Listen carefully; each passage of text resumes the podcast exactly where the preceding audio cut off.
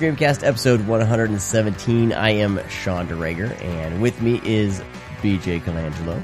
Hello, hello, hello. Mm. Uh, also joining us is Brad Henderson.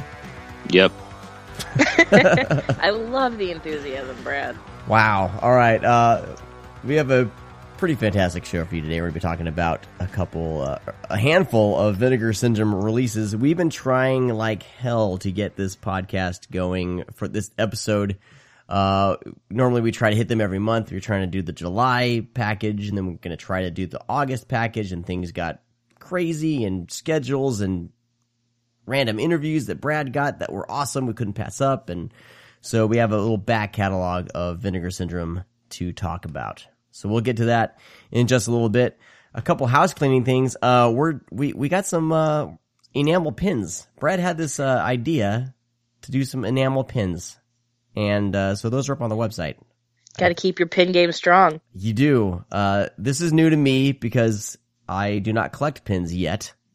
But uh, Ooh, a whole new world has been opened When up. that when that addiction starts, God damn it. it does not stop. I follow so many pin sites on Instagram. Like my Instagram is just like film people, cute animals, porn stars, pins. Nice. Uh, these were like, I was kind of on the fence of doing these, and then Brad kind of, you know, he's working with uh, Omar. Is it Hauxon? No, I'm just gonna let you say it. No, I mean, you know, Hauxon. Yeah. Can't Is that right? Mm. That's how I say it. Okay, Omar, I apologize if you're listening uh, if I butchered your name. But um, Brad started showing me these designs and uh, for pins, and I was like, well, shit. I guess we might as well try these. So we're giving them a try. We have uh, Oily O'Bannon, which is from a, a series that Omar did, kind of inspired by Garbage Pail Kids and uh, and uh, zombies. And then we have uh, one we just we just put up on there called Bloody Ballet, inspired by Suspiria. So uh, ten bucks each, shipping included within that price. Uh, international, of course, we got to add on some more uh, some more shipping. But they're over on, on the website, thescreamcast.com. Click on the shop or store uh, button up there and grab those if you uh, are keeping your pin game strong. I need to buy the bloody, bloody ballet one to go with my. I have two Suspiria pins. I have one from Creepy Company that's the glass ceiling, and then I have one from Pallbearer Press that's uh, like the goblin cover with uh, like the red one with the symbol on her forehead. Nice. So I need to I need to get up on that. uh, so, so yeah, I mean- Everybody needs to. Yeah, I think so. everybody should. Let's Well- match. Let's be twinsies with our pinsies. yeah, the, the designs were so strong that I was like, that you, Brad was showing me, I was like, well, we, we might as well at least try it. So they're both limited to 100. Uh, it's just, it's, it's an experiment. And, uh, if, if you guys collect pins, I think the, they will, they will be fun additions. Uh, anyway, enough of that bullshit. Um, let's Not- jump not into, bullshit. I know, but yeah, I'm horrible at promoting our own stuff. Uh, self promotion, I'm horrible at. I'm getting better. You're Let's bad jump at all promotion. What are you talking about? Let's jump into what's on our doorstep. Holy cow, I almost forgot. We'll get the door.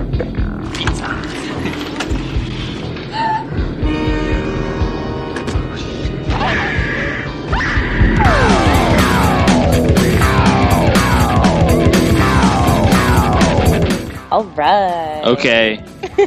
yeah. I only have I only have two things on my doorstep because, as per usual, I'm in a show right now. I am in re- rehearsals for Silence, the musical, the unauthorized parody of Silence of the Lambs. Nice. Holy shit, it's funny. If anywhere around you ever does a production of Silence, like the rights just came out, so it'll probably start hitting regional theaters, uh, go see it. It's raunchy and great. um, but, uh, because of that, I haven't gotten to see a whole lot. But this past weekend, I did a double feature at Cleveland's Wonderful Capitol Theater, which is basically the closest thing Cleveland will ever get to having a draft house cinema.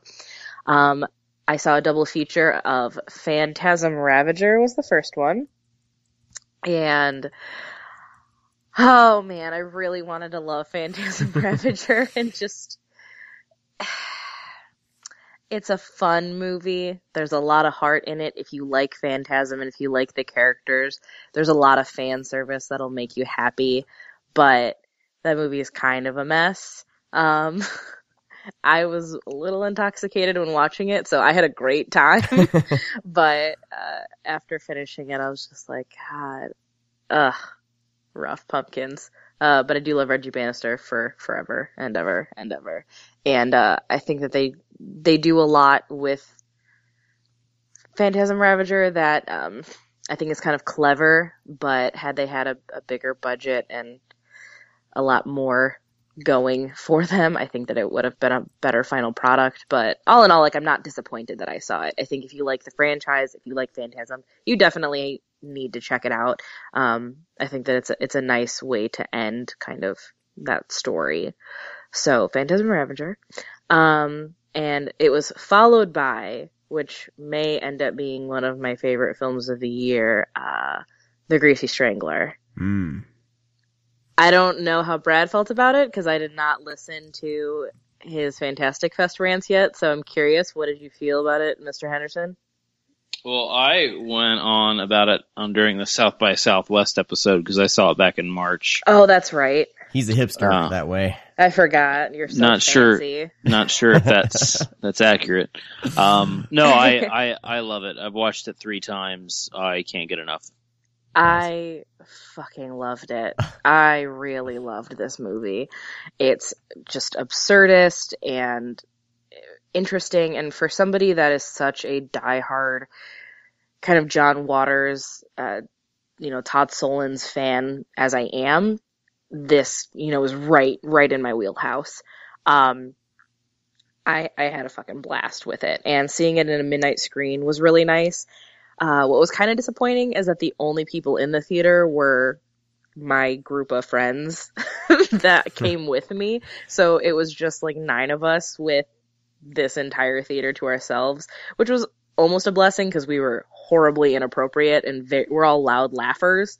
But we had a total fucking blast and we can't stop quoting it at each other. It's, it's one of those movies that I think already is showing that it's going to have this massive following because it's just it's so weird without being bad. Like it's not weird bad like The Room. It's weird like li- like a Pink Flamingos. Honestly, like it's the closest thing to a modern like John Waters film I can feel.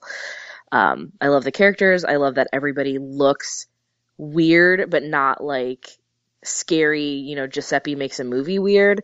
They're just everybody has something a little off about them. Um, but I, I fucking loved it. Loved it, loved it, loved it. Put Hootie Tootie Disco Cutie on my tombstone. this movie's amazing. I, it's, it's probably gonna be like in my top three of the year. That's just real talk. It's probably the most quotable movie I've ever seen. Oh my god. Like the amount of times I Like- yelled bullshit artist at people in the last like four days, can't even count it. I just Everything like talking to bullshit people and I say I'm shit scared, I'm shit scared right now. and then you Uh. put and you put big in front of everybody because they call him Big Braden. Yeah. it's, But oh, it's like so it's it's just so many like little one-liners and shit. Like It is also the first movie in a very long time to make me audibly gag. oh, just- it's it's good. Watching like the hot dog get dipped into like the retaining grease trap of like a hot dog stand, I, Yeah. I gagged very very loudly. oh god, thinking about it makes me sick. Um, when we were uh, at South by, there's a lot of people that walked out because it, mostly it's a lot of old, rich, pretentious assholes.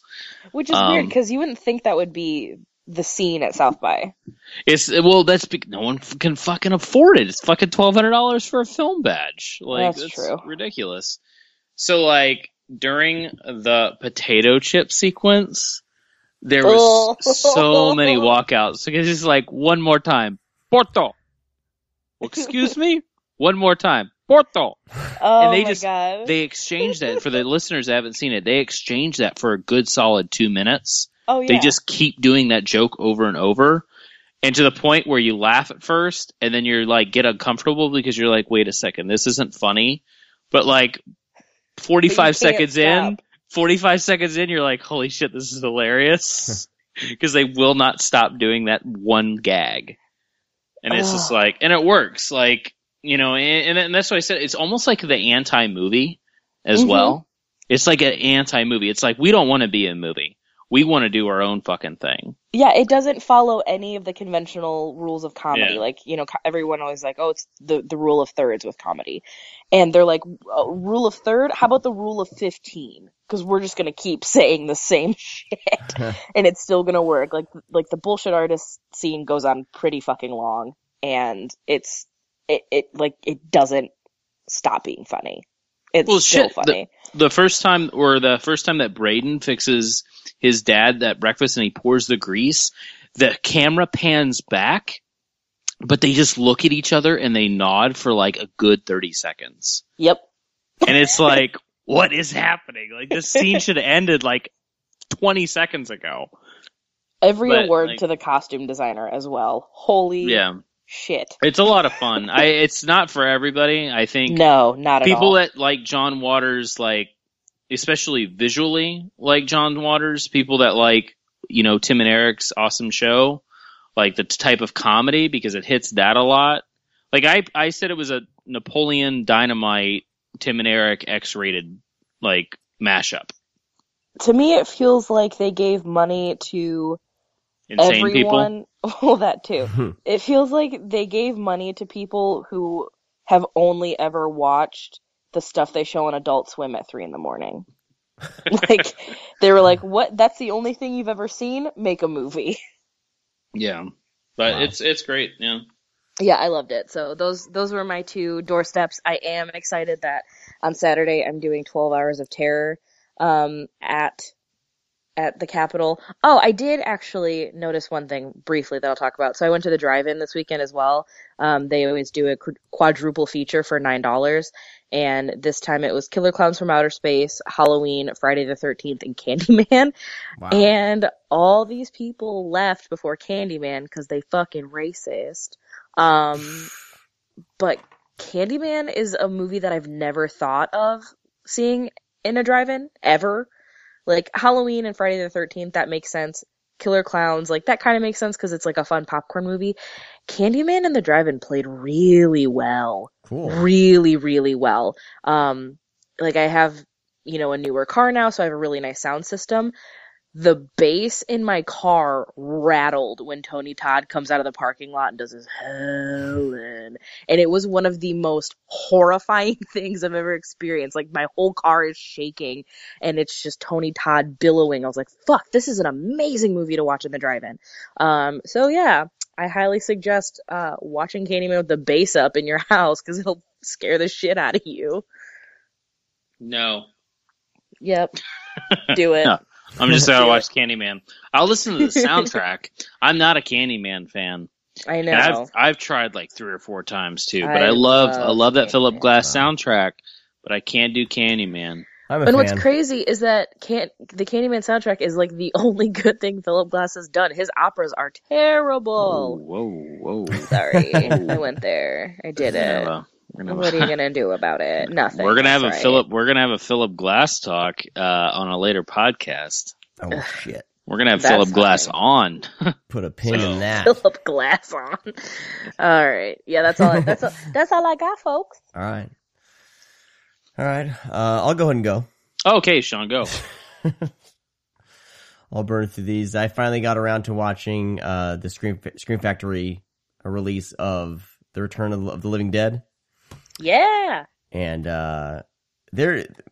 I I was kind of like giving them a hard time that they were re-releasing these types of movies because I was like, well, you know, Texas Chainsaw Massacre two, and then the Return of the Living Dead. Like they've already had a couple, you know, Blu-ray releases, but I mean, they really like have taken these and given them like the love that that, that they deserve. I mean, the they they've all the extras on here, and especially the new extras on here, were just really fun. It was like I think it was like Saturday afternoon. My kids were playing video games, and I just popped this in and started watching all the special features and and uh, they just did a fantastic job with it. So if you're on the fence with buying this, um, I know it was our uh, John Portanova chose this as one of our discs of the week. Um, grab it; it's definitely worth it. Uh, I I actually I was Well, they're in- doing new scans. Like Yeah. if they if they re-release stuff again on Blu-ray, like they were doing for Right. a long time, it's bullshit artist. But you know, if you do this, if you're doing um if you're doing new scans like they're doing with Texas Chainsaw Massacre, they're doing the interpositive. Yeah. It looks great. Like I'm okay with that because honestly, the original Return of the Living Dead Blu-ray looks like That's horrible. P. And I had the second Like someone one. peed on it. Yeah, the second sight one looked a little bit better. Um, but uh, this this is they they've given the final release. You know what I mean? Like this is the end all be all. Hopefully, release of, of this movie. It, it's it's stacked. It's really good. The artwork's great. Um, so anyway, I just wanted to give that a, a shout out. Um, if you're on the fence of buying it, I, I found it at Best Buy one day. I was walking through Best Buy and I was like, holy shit! And because Best Buy is actually starting to stock some of these, so I grabbed this and then I grabbed um, what else did I grab? Anyway, Dick. um, I'll, I'll get to that a li- at a later time when I watch it. Oh, Buckaroo Banzai. I grabbed that. Mm. Um, next up, I want to talk about really quick is uh, the Blu-ray release of Constantine, the complete series. Now, I only, I, I'd like, you know, this is a DC comic book character, but uh, he's like an, he's he plays, he's like an exorcist, and uh, the only thing I, I ever really had, liked that show. really, huh? I really liked that show. Yeah, show. no, I've watched the first I episode. really it's liked it. fantastic. It's great. Um, because all I really knew was like the Keanu Reeves movie, which was just you know it's a piece of shit. It's an enjoyable piece of shit, but uh, it's a piece of shit. But this one, like they get the character right. It's played straight. Oh, it's uh, it's good. Have you seen Constantine, Brad? The, se- Dude, the, series? fucking mo- oh no, but the movie's great. What are you talking about? the movie's ridiculous, but I love it. But it's it's it's stupid. No, Oh, Sean. no, Keanu Reeves is absolutely awful as Constantine. no, no, he's not. But What are you talking about? I don't know. Well, Dude, anyway, Constantine's like one of my favorite movies of like 2005. It's okay, Like, I- you know, agree to disagree. I, No. I like it as a dumb popcorn flick, but it, for me, like, it's not a good movie. Dude, fucking Gavin Rossdale's awesome. What are you talking about? Dude, Uh, Dude. Anyway, the the series is is great. It only got one season, but uh, I'm digging it so far. I can't wait to finish watching it. And uh, what's the, I want to know, I really want to know. Matt Ryan general, plays a really good John Constantine. I want to know the, um, like the general consensus of what people think about Constantine. Cause I have a feeling that that's a really, really, really well liked movie. It's a super, it's a super polarizing movie. Actually, Yeah. So I, I people want, either really love it and think like this is great, this is fun, this is awesome, or people are like this is a hot garbage train wreck. There's I- really I have nobody fun watching like, it as a eh, hot I garbage kinda train wreck. Constantine. Like they either love it or they think it's shit. so I don't know. That's just me. Oh.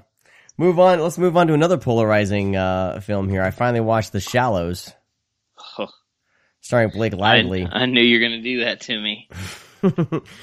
and uh you know i mean i it's kind of marketed it's marketed as this really tense you know uh surfer versus shark you know realistic type thing right how it's marketed right and Dude, Uh, just say that This is a has really good description.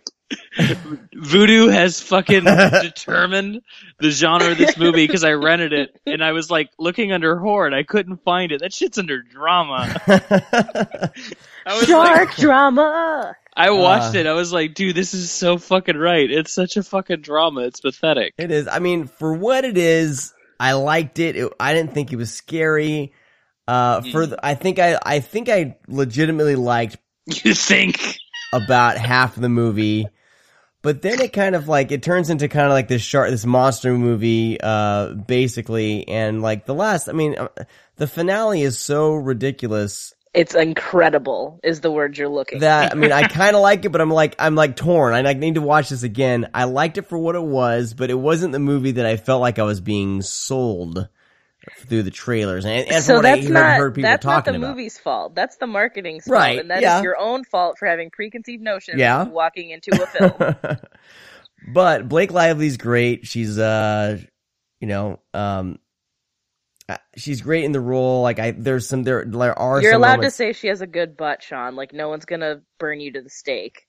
Well, she's super hot. She looks great, but I, I'm, you know, uh, but you know, uh, someone was saying like, like, oh, the camera lingers on Blake Lively, and they were complaining, that's sexist, blah blah blah. But it's like I didn't, I didn't think that that they were taking advantage of, of her. No, Like, it's I- very much from the male gaze, which I know is hard for you to know because you're a guy. Is it? So Okay. you have a male gaze. Yeah. But yeah, no, it Is it? it, it lingers the fuck on her. I'm not complaining because I'm a pervert, but Yeah, but do you know how many like how many shots of her on her surfboard, laying on her stomach, filming from behind her there Mm. are? a billion. Well, yeah, but she's a Dude, surfer. she's a surfer. it so doesn't if it was a matter, dude, dude. you'd The be movie's seeing about a butt. fucking shark. Yeah, here's the thing though, Sean. Yeah, she's a surfer, but you can also show her from the front on her board. True. You don't have to shoot her ass. And the only time they show her in the front is when she's in her bikini, putting on her fucking Correct. s- swimsuit. Male gaze. All right, But anyways. all right. Well, I mean, for what it is, I, I, I, I liked it for what it is. Uh, What are you choking on? Fucking salt water? Yeah, I know. I, I was, I was disappointed overall by it, but I liked it for what, for what it ended up to be. No. However, the No. ending is No. redonkulous. It's great. I Uh, very, very seldom, and you know this for a fact, and you can listen to every 100 and fucking whatever episodes we're on. I hardly ever, ever talk shit about a movie. The Shallows is by far one of the worst films I've seen this year. Wow. Dude. And I I've disagree. I've seen over 700 movies this year. I, I don't think it's that bad. I mean, it's, disagree. you know, it's, Dude, it's, the movie's a, it, it's a B movie, It's a fucking- shark movie. No, it's not. It's not a B movie.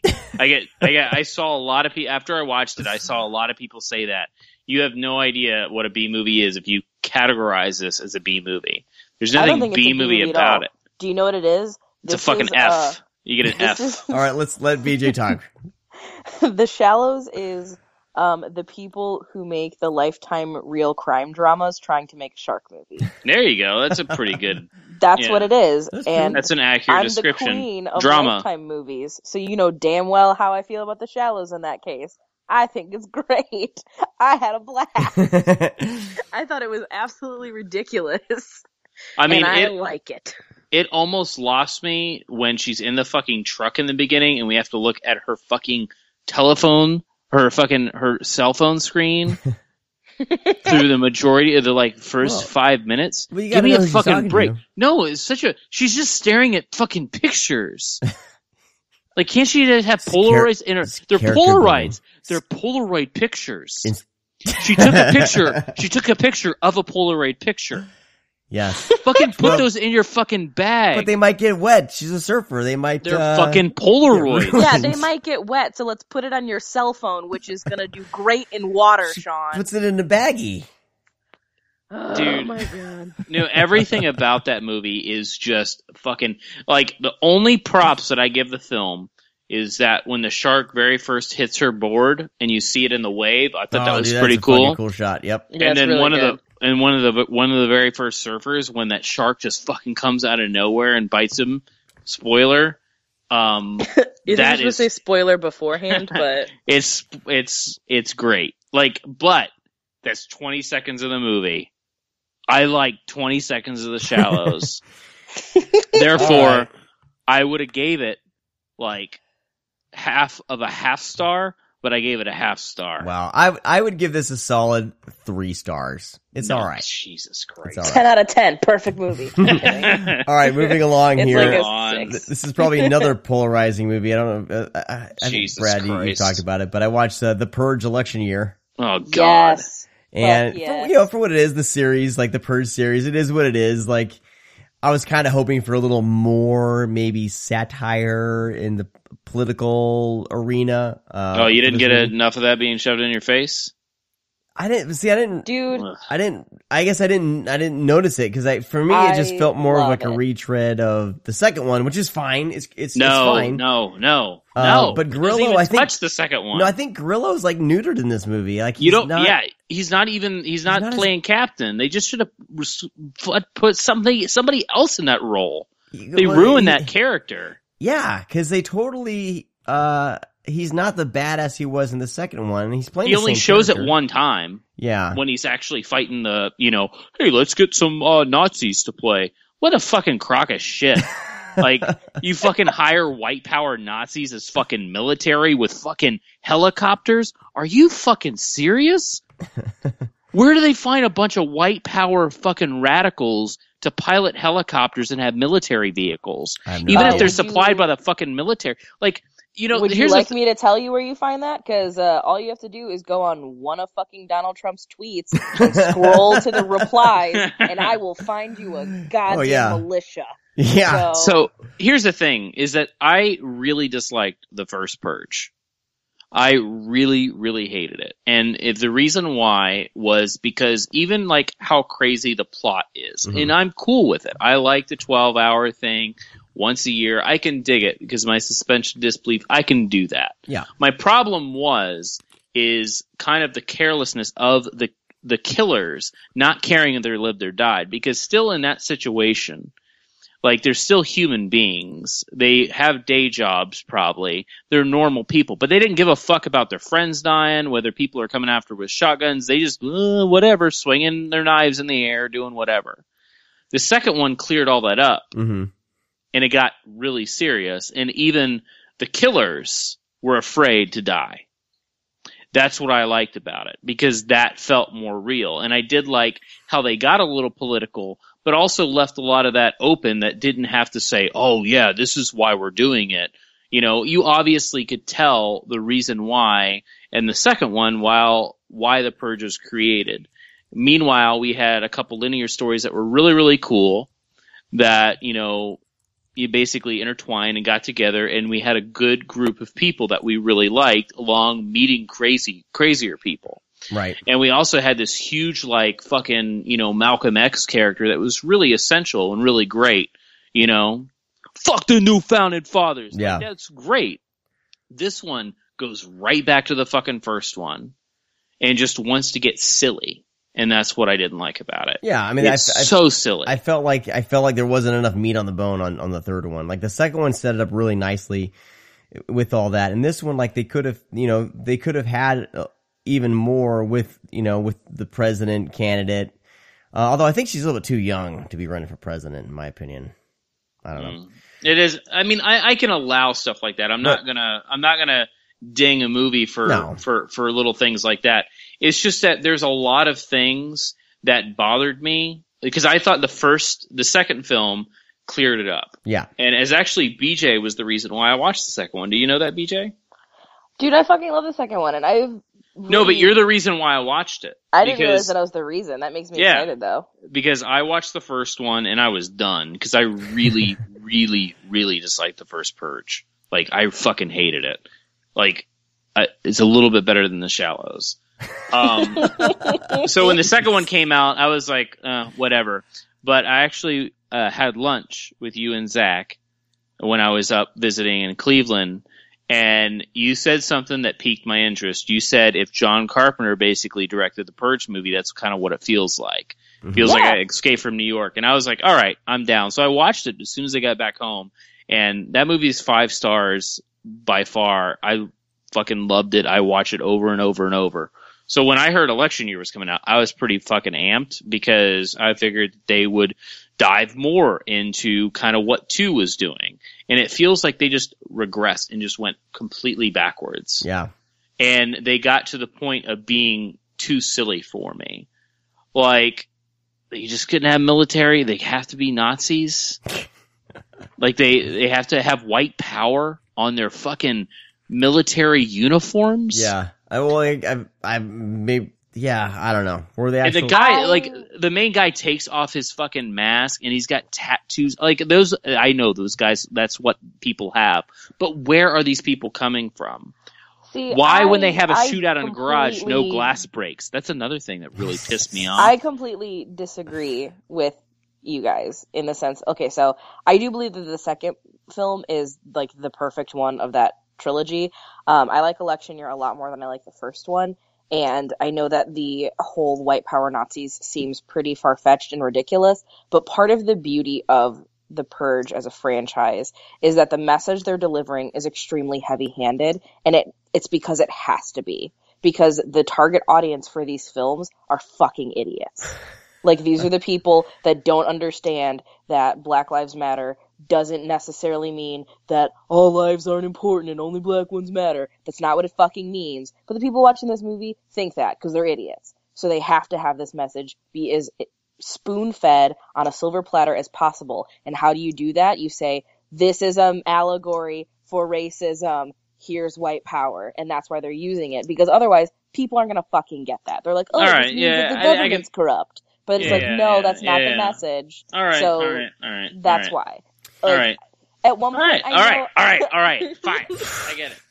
No, I'm just saying, like, because I know that, like, 20 years from now, I'm gonna be that like weirdo, like horror academic that's gonna write a book about the importance of the purge in the time of the new millennium. Because I do think that these films are extremely important because it's one of the few franchises that is accepting our audiences are fucking idiots and we have to do it this way. Right. And I respect them for owning that. Well, I mean, I love the idea, the whole idea of the Purge movies. I love, and I, I and I feel like they almost need to keep just new characters each time. I think bringing Frank Grillo's character, carrying him carrying him over was a mistake because he really didn't. You didn't really need him to be that character, you know. And uh, if they like just these nights are so crazy as as it is, it's twelve hours that there's so many stories that they can tell, you know, and, and that's and you know, I mean, I'm every time there's a new Purge movie, I'm going to see it until this thing runs out of steam because I still like the idea.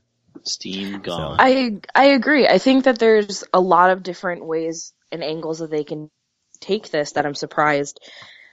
Like I understand why they did election year because of obviously it's the same reason you're going to do a you know a killer shark movie on the 4th of July kind Right. of a thing.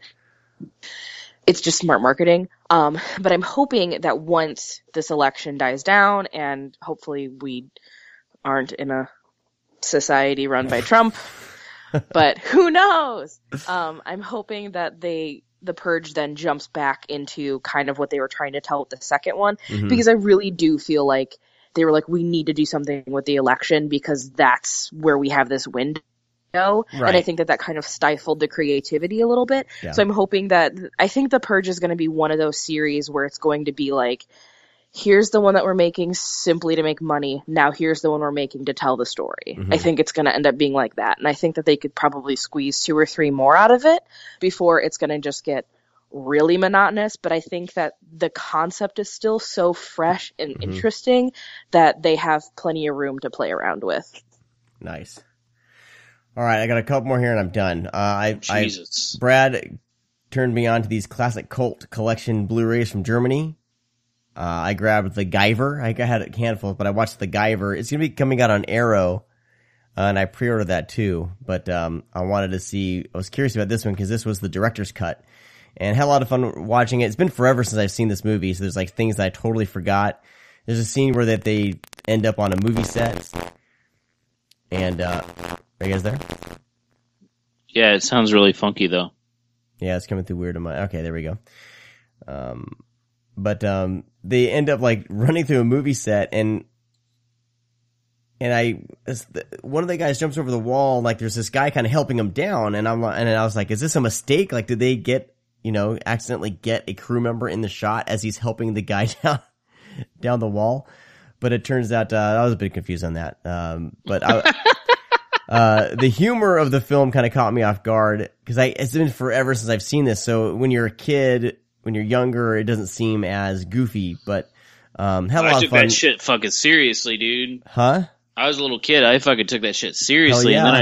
then But uh, I, anyway, it's- it's, it when I was like a teen, I was like, wait a second, this is a fun, fucking comedy. it's uh it's it's silly. Um, you know, produced by by Brian Yuzna. But uh, the creature effects are fun. It's you know it's a fun flick. I'm excited to see what Arrow does with all this you know special features and stuff. But um, anyway, I'm, I'm I'm a fan of this one. I haven't seen. I think there's a sequel. I haven't seen that, but uh, just you know the men in cost, men in these creature costumes and everything, everything like that. Uh, a lot of fun, a lot of cool little creature effects in it. So if you haven't seen it or if you've kind of passed it off, you know it's it's a goofy little. You know, it's not made for adults. It's made for teenagers and kids. Uh, it's PG thirteen, and the director's cut doesn't have anything insanely gory. It's just a few extra little things. And Brad, you were saying that it was they used like VHS or something to fill in for the director's cut. Um, Yeah, yeah. There's but- a couple VHS sequences. but it's very not very noticeable. Like you know, it, they're very small little slivers cut in, so you can you can tell, but it's you know it's it's over quick.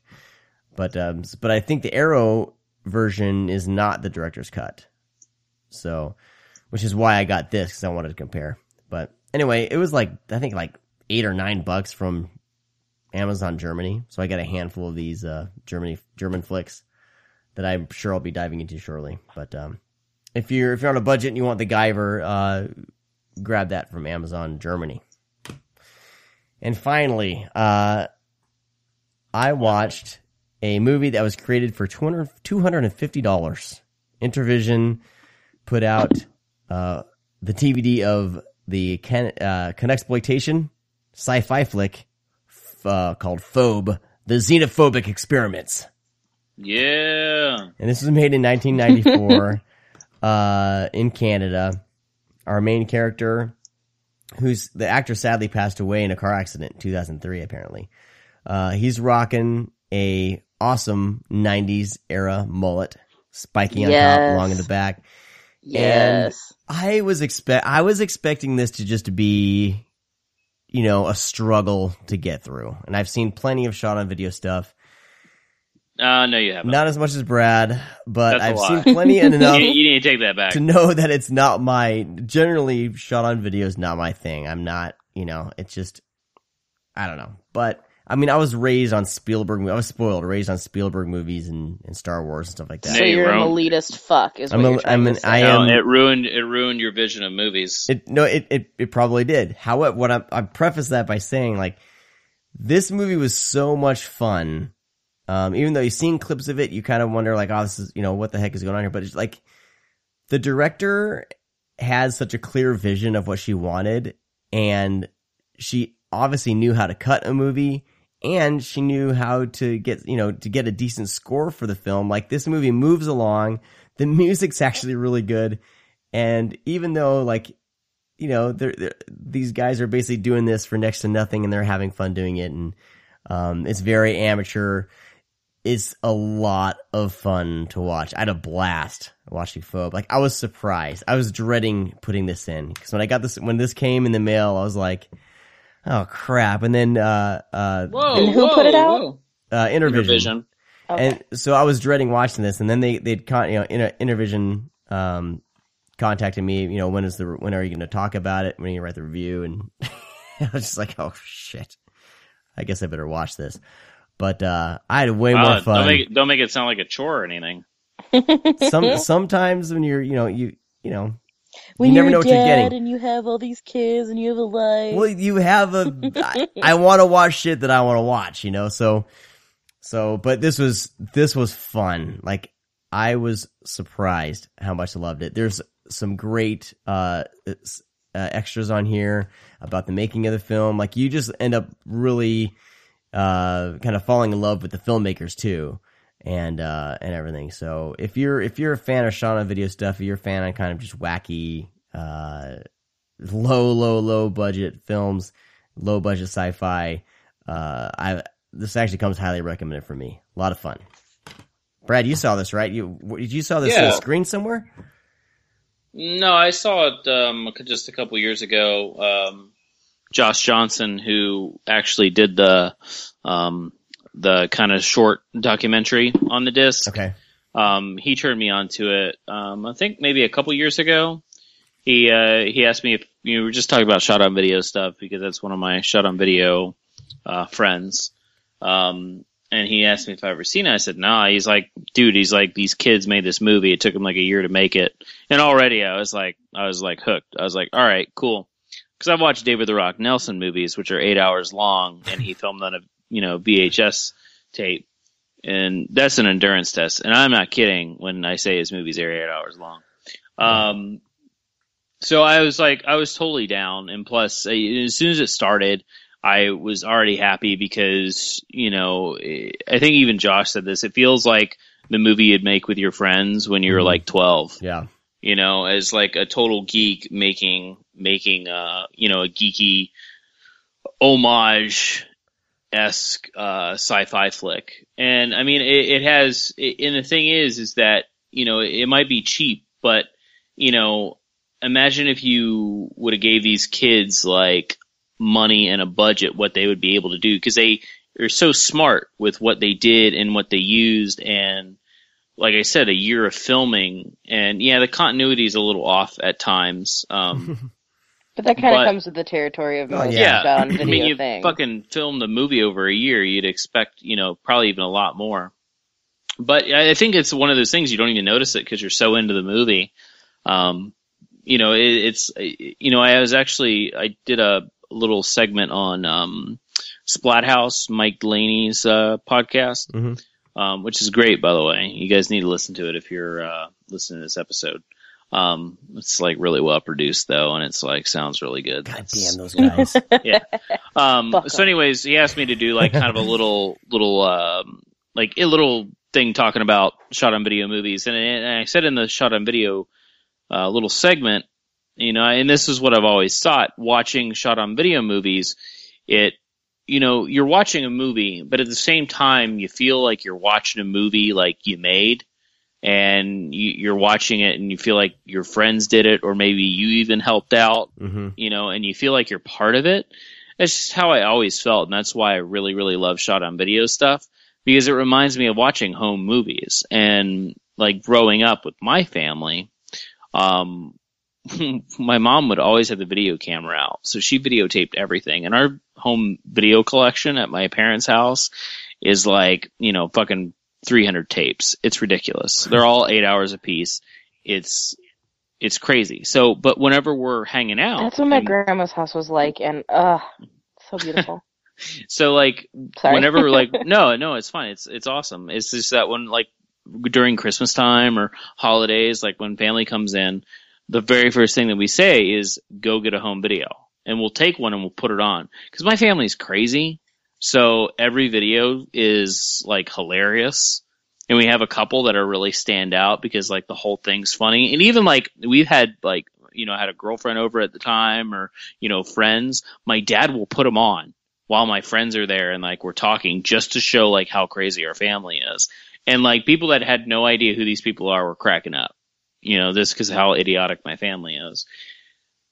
All that said, watching shot on video stuff, it takes me back to a much simpler time.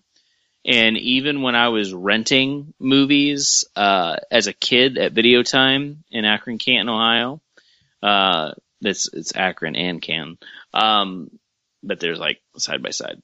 Um, renting like stuff like things and um, fucking you know the last slumber party, renting stuff like that, and then watching it. I was like, wait a second, why does this look like I made it? What is that? A microwave?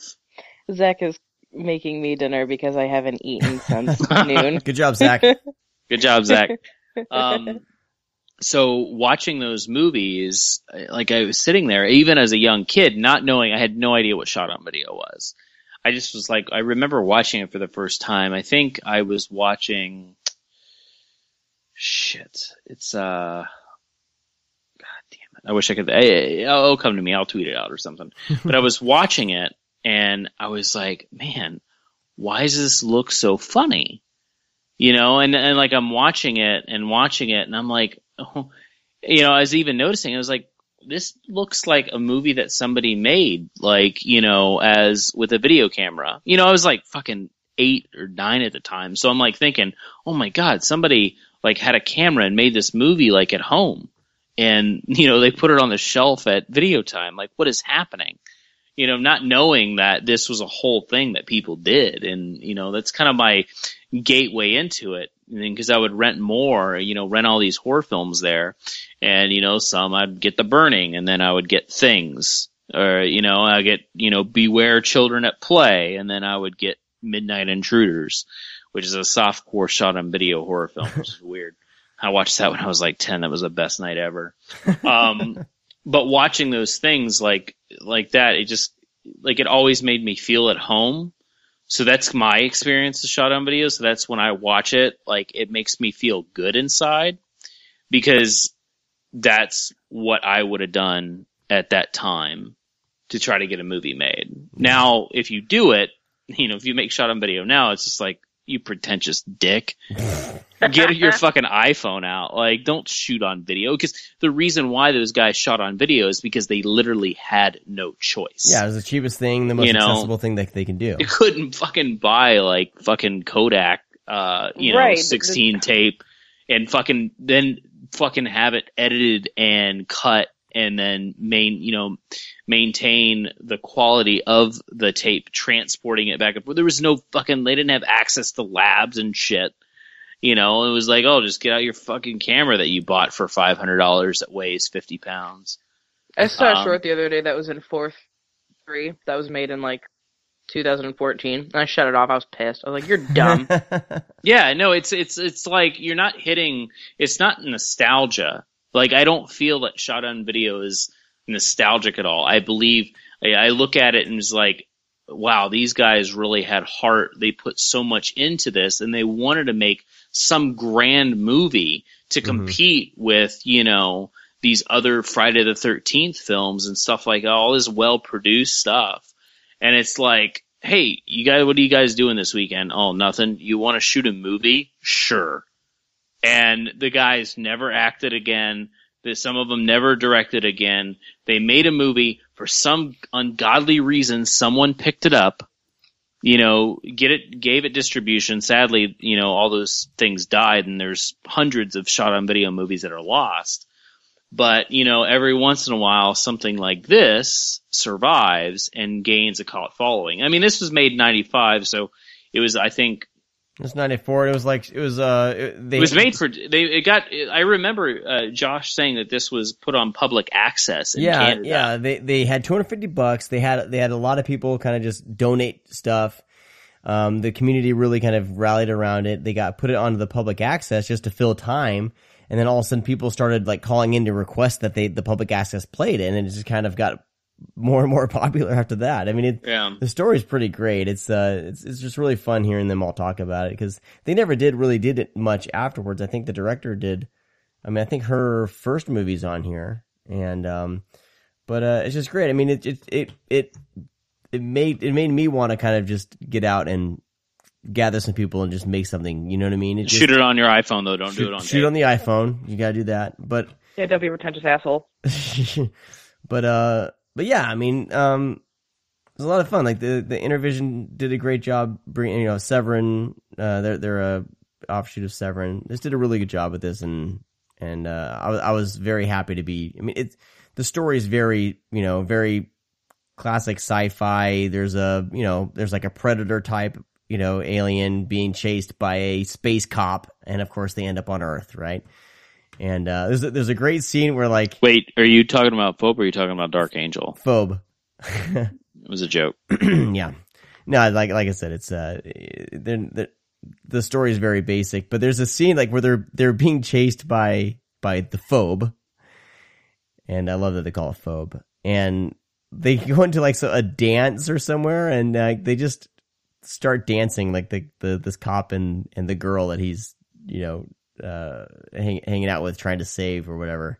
And uh they just dance for a little bit have a little little breather you know and it's just and then of course the alien shows up again and i don't know it's just it's just a lot of fun. There's a lot of heart to it and they they obviously uh you know had a lot of fun making it. And it it very much you feel that through the film and, and it makes it that much more enjoyable. But yeah i thought i was gonna hate this thing ended up loving it.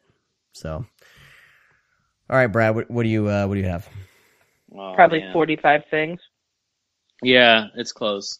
Um, so next up, um, got some uh, Wild Eye um, releasing titles here, which I'm always a big fan of Wild Eye, and um, I've kind of put their catalog on hold because I get just too overwhelmed with life and movies. So I They're started, usually one of the more consistent companies, yeah I think. as you say that while eating. Are you eating? Dude, I haven't eaten all day. I have nachos in my mouth. You're fucking welcome.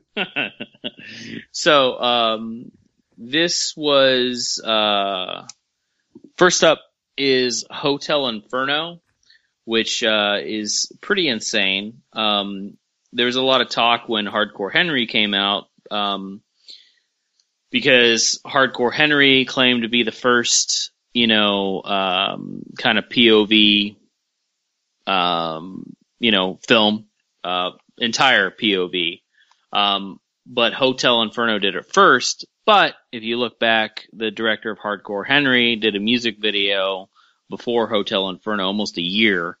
Um, so it kind of, I think Hotel Inferno got the idea from the music video. Uh, but this is technically the first action horror film uh, that's uh, entirely POV. Um, a lot of fun though because Hardcore Henry just doesn't do it for me. It's just way too many gags, and you literally can watch the extended trailer and you see every single thing that happens in the movie. Like there's nothing, like there's nothing left to surprise you. It's like, oh wow, cool. That was a cool scene. Wow, that was really neat too. But there's actually no story. Uh, same thing with Hotel Inferno. It's not really much of a story. However, you get to watch him battle zombies and use a chainsaw and uh, or actually yeah he uses a chainsaw uses guns uses grenades um, you know and it's just it's amateur filmmaking but also trying to do something a little more creative uh, without having you know millions of dollars um, kind of like how hardcore henry had. Um, but I, I suggest if you do like wild eye stuff which i highly recommend because uh, they hit different like you say consistent and you're right, but the movies are so different at times, but they pick stuff that's not picked up like I guess people don't have the balls to pick up some of the titles that they do. I guess that would be the way to say it because the films are good. It's just how do you market them? Like, have you seen Swamphead, BJ? No, I haven't. But I Oh. did want to say that when Zach brought me food, he could like overhear kind of the conversation. He heard you talking about hardcore cut and being disappointing, and he goes, "Tell him to watch Hotel Inferno instead." Yeah, yeah. Well, actually, uh, Zach tweeted the other day about it, and I remember having it. Um, and I, I saw it uh, when it very, very first came out because it really appealed to me. But I watched it again um, because number one, Wild Eye sent it to me, and number two, like Zach was like, "Oh, I haven't seen that. I want to talk about that on the show." But um, a lot, a lot of fun. Uh, I highly recommend it. Uh, the voiceover's a little goofy, but it makes up with it with the gore and fight sequences and shotgun blasts the head and exploding heads and everything exploding. Um, 100%. Uh, next up is another Wild Eye releasing. I don't know what to say about this because I do not know what to say. I literally don't.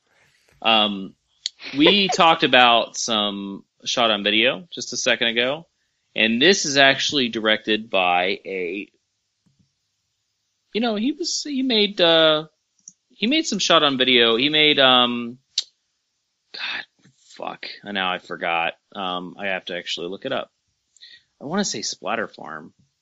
Maybe that maybe that's it. Let's check. Let, let me look it up. I'm do, I'm pulling a Sean. What is that? Is that like a? All right, so let's. I just want. I just want to verify before I say something like silly. Um, no, because that would be that's not Donald Farmer. Uh, he didn't direct Splatter Farm. So, anyways, I watched Shark Exorcist. Oh boy, Wow. So I haven't seen this, but the title I'm already intrigued, and I need to know more. So Donald Farmer made some shot on video uh, films, uh, Vampire Cop, um, the legendary Demon Queen that was one of the most sought after video uh, VHS tapes ever. Um, uh, eventually released by Massacre Video um, again uh, to get it out there. Um, and he did also some kind of uh, like I Spit on Your Grave spinoffs uh, I think like Savage Vengeance was a movie. Um, it, it basically they have like the same covers. I Spit on Your Grave. I think it's been a while. So, anyways, when Donald Farmer was making a new movie, I was like, yikes! Like, what is that going to be like? Um, and it's um, it's weird because it's literally Donald Farmer making a shot on video movie without a VHS without a VC uh, without a VHS recorder. with digital. And it's absurd. It really is. It's but it's it's it's entertaining enough to think that this is actually something that he created in his head. Now I'm not sure if he I, I believe he let me look at the back here. Yeah, he did write it. Um, so you're talking about a guy, and it's only 70 minutes, so you're welcome, people. Um, you, you, it feels like three hours though. Um, you're talking about a guy that has made low budget movies pretty much all his life and has loved what he's doing and has never ever stopped. Um, and he was, he made films in, you know, the 80s, into the 90s, 2000s. Like the guy never gave up and he makes what he wants to. Like it's not one of those things like, man, this guy just can't catch a break. No, these are the movies that he makes. So there's, there's a lot of respect in the sense of like, obviously he was like, oh man, people love sharks. I'm going to do a shark movie. What's the most ridiculous thing I can think about? Oh, Shark Exorcist. But I want to say Exorcist sounds like one of those titles that you get from like those Facebook things that go around that's like your birthday month and the last letter of your name. Like that doesn't sound like a real thing at all. well, I bet it was one of those things. Cause I can only imagine sitting in a room with the filmmakers and they're trying to think of a, you know, a tagline. And then the tagline is said. And then I think that everybody was like, okay, we have the movie now. The tagline, ha- the tagline is Satan has jaws. Uh, And I was like, how perfect is that? that's pretty Um, incredible. it's definitely better than the movie. But um, if you enjoy really like e even Beelzebub, uh, if people uh, imagine only like three people probably know what I'm talking about right now. He has a movie called like Dick Shark, and Yes. you know, He sure does, and I sure own it. you know, he he makes movies every weekend and then puts them out every other weekend. But it's the same thing as is is that guy. He he makes movies for these like few fans that he has, and he's making movies because he enjoys what he's doing. So when you watch them, you have a different. You're, you're viewing the movie differently because the same thing is when you know if you showed me Shark, Exorcist and it was a first time director, I would throw the movie back at you and say, "Wow, Satan has Jaws is a really good tagline, but this movie is not very good." But knowing that it comes from Donald Farmer and the guy just makes movies that he wants to and he enjoys it, I kind of get a kick out of that. I don't know. It's it's it's a different viewing experience. Um, so next up is another Wild Eye releasing. Um, is the Neon Dead, which is super fucking fun. It's got a killer cover. Um, and surprisingly enough, this, like, the creatures in this movie are really fucking cool. Um, if you took, like, some really, really fucked up purge masks and, you know, had, like, bright eyes in them, um, it's, it's really cool. But this is actually a comedy and a funny one. Um, mainly because I say that is because I don't really laugh at comedies too much. So it's basically a, a, a lady, she finds out that there's these zombie things in her house. So she calls a guy who works at a video store who basically has a business to get rid of these uh, zombie esque things. Uh, very humorous. He has a buddy that tags along, and they're like, there's this whole story of exposition of where these things come from, you know, basically who they're commanded by, and the guy just kind of wants to kill him, and the other guy, like, you know, is is one of those friends that, you know, you would say Ouija Ouija board, and they would say, oh, it's actually Ouija. They there's one of those people like that always like Okay. Is your horror elitist or like has to know everything about the occult or something like that. So he's like constantly like telling them, "Hey, this is what's actually happening. This is what we need to do." Um, it's just kind of a like a buddy horror thing. but you know, obviously done on a budget, but really well done. Great, uh, you know, great creature effects because you could have easily just done zombies, but they did like this neon shit with them, and I thought that was pretty cool. Um, but yeah, I mean, Wild Eye has some really fucking cool titles, um, and it's definitely not for everybody. It's like a step above shot on video stuff, um, but it's like stuff like Swamphead, and they did a really great throwback uh, film that they did called Scream Park. That's a lot, a lot of fun. Um, but yeah, I highly recommend checking out their catalog if you enjoy um, stuff like that. It's like almost like a better Troma, Put it that way. Better Troma. Anything's better than Troma, though. What am I talking about? Um, next up was a Dark Sky Films release. This movie got a lot of fucking buzz at um, at Toronto After Dark, and I heard a lot of people talk about it. So I was really excited to see it because I looked at the front and I was like, man, like this is like Jim Van Bebber and fucking John Carpenter type shit. Like I'm looking at it. It's called The Demolisher. I mean, already I got a boner. Um, and the guy's like decked out in riot gear with like two fucking, you know, nightsticks. And it's about how his, uh, his wife was attacked. Um, she was a police, uh, a, a policewoman and she got attacked and she's, um, she's crippled. And so he just goes out at night in this, like he works his day job, but he goes out at night in this riot gear and he just fucking pummels, uh, you know, people. Uh, mostly people that are committing crimes or they look like they're shisty. He just beats the shit out of them. Um, pretty cool concept, I think. Uh, but that's the plot and it's really appealing. It's just that I thought it would be more like psychological with between him and his um his wife but it's like I don't know it just it doesn't want to have any teeth and it just wants to be kind of bro shit like the guy's like always like going crazy and like tearing things apart and like when he's not in riot gear and I don't know. It just doesn't achieve that. Have you guys ever see Rampage? Yes. Oh yeah. The the Uwe Boll film.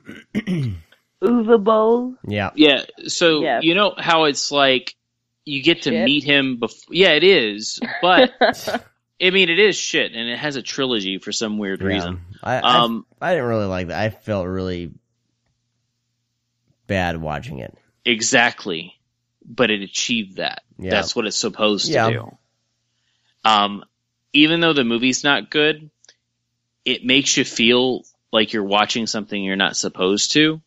Yes, I do agree And with that. it feels very real because the reason why it feels real is because you really get to know that kid. And then you watch something that you know what's going to happen and you hear about it and you see about, and you see it all the time.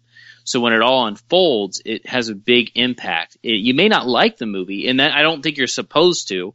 I, not because it's Uwe Boll, but I just don't, I think it's a very, it's a very touchy subject. Mhm. But the only reason they reached that is because if you had just had a movie about a guy shooting up a place, it wouldn't have been a big deal. But being that you actually, you know, get up close and personal with him and it's very invasive into his life and invasive into his normal, like, well-being and his normal, like, social life, it really affects us when he puts on the gear and he starts killing innocent people that's what I should have felt with the Demolisher. I felt, but I just it didn't achieve it. Um, and it also has a synth score and like some like new wave '80s music, and it feels really good when that starts playing. But like it doesn't get that character right. It feels so. Um, anyways, watch it. Tell me what you think. What was, what was the name Um, of it? The Demolisher. The Demolisher.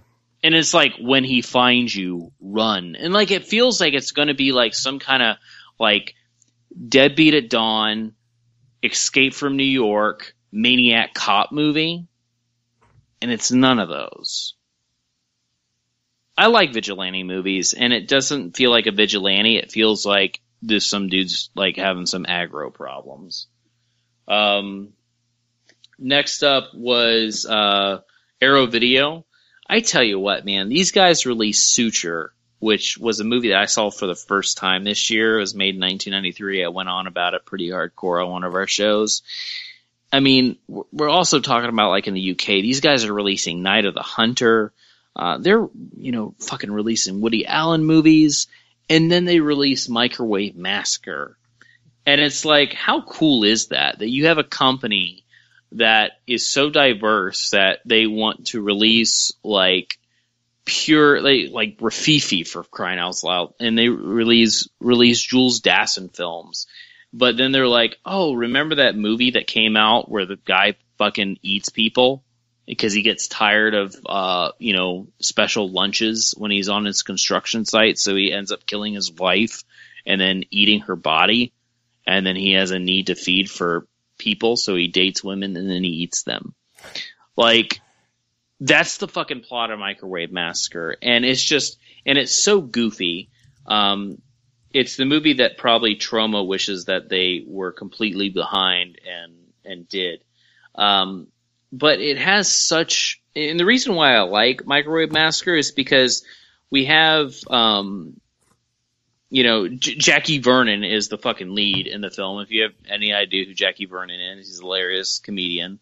Um, and he just becomes this cannibal in and you look at Jackie Vernon and you're like, man, you're the star of this movie too. Like that's hilarious. Like you just don't see a lot of, you know, they always pick the really clean cut, good looking people. Like Jackie Vernon's like in his sixties and, you know, he's overweight and he's still funny, but like, it's like, thank you for picking somebody that's just a normal looking person. Because people are like, oh wow, that guy's fat. And that always happens in fucking horror films. It's like, ugh. No, like that's a normal looking person. That's the more believable than the fucking soap opera characters that we have most of the time. And, you know, it's just an odd placement as a star, but it works so perfectly. And I mean, it is a ridiculous movie. It's really, really funny. And it, it's pure 80s. It's pure 80s like schlock and sleaze. And, and, and it's, and it's perfect. Um, so definitely pick that up. I don't know if a lot of people that are, I don't know if a lot of people watch Microwave Massacre because mainly because of the price point, not because it's the movie, but the price point of these uh, Arrow titles are pretty high up there.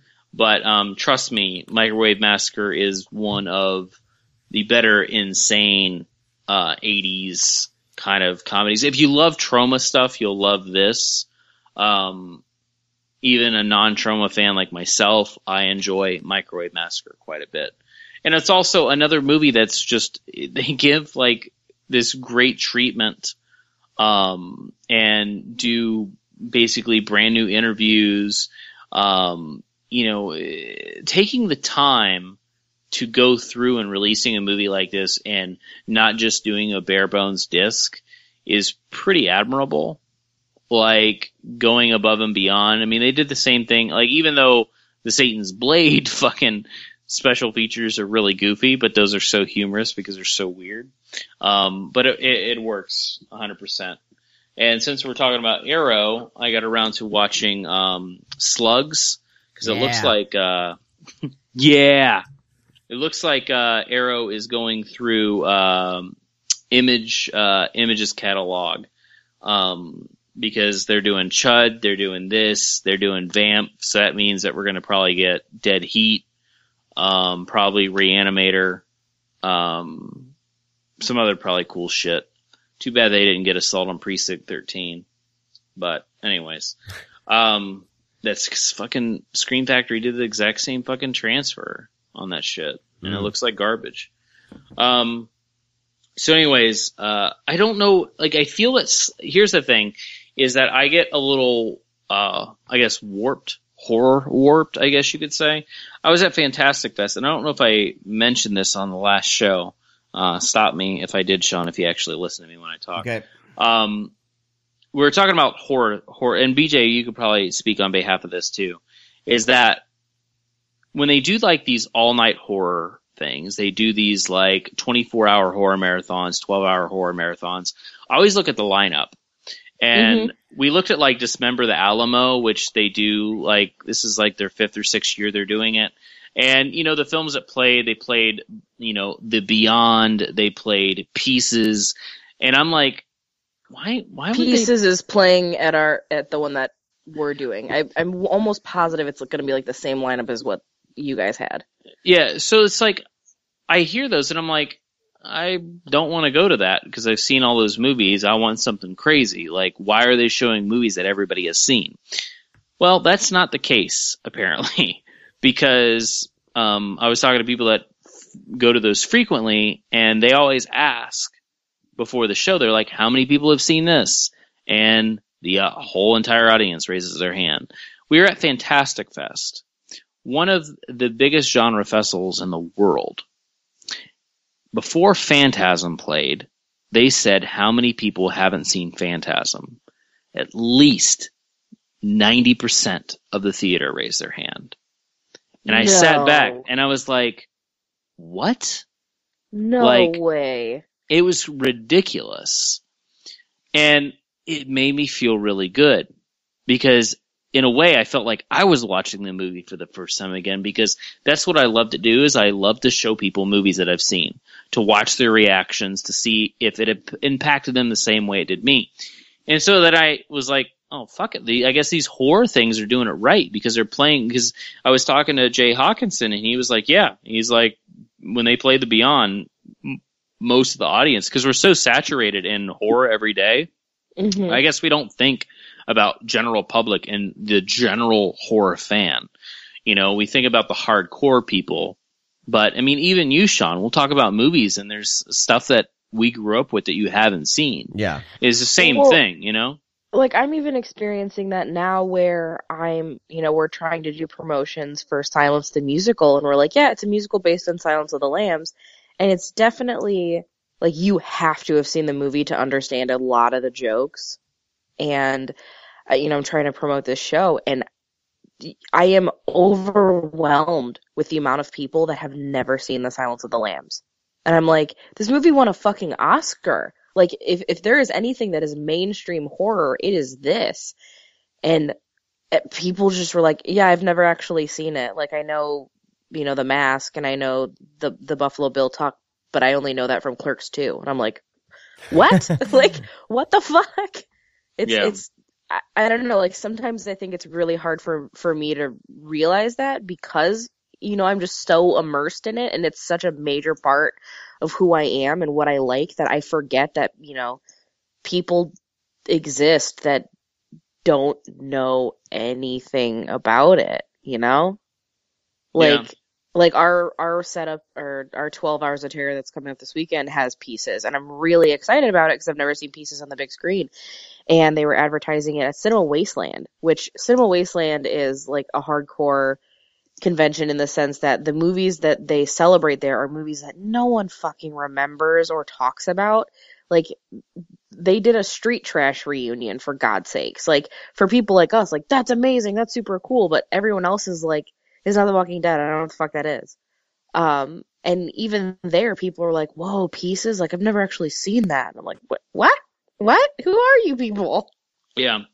So, like, when stuff comes Phantasm? Oh God! Like, sorry, sorry but it's one no no no no no it's fine i'm glad you said something because like you know it makes me like here's the thing is that i don't want to be that person like oh man you haven't seen slugs are you a fucking idiot no it's like man you haven't seen slugs like i would want to watch that movie with you like that, that's how i feel like i never like you have those horror elitists that are like oh wow you've never seen reanimator like oh, number one fucking reanimator's not all that great motherfucker Ooh. You shut your whore mouth. I'm just kidding. I like Reanimator. but, um, you know, it's just like people always make people feel, you know, they belittle them when they're like, oh, you haven't seen that.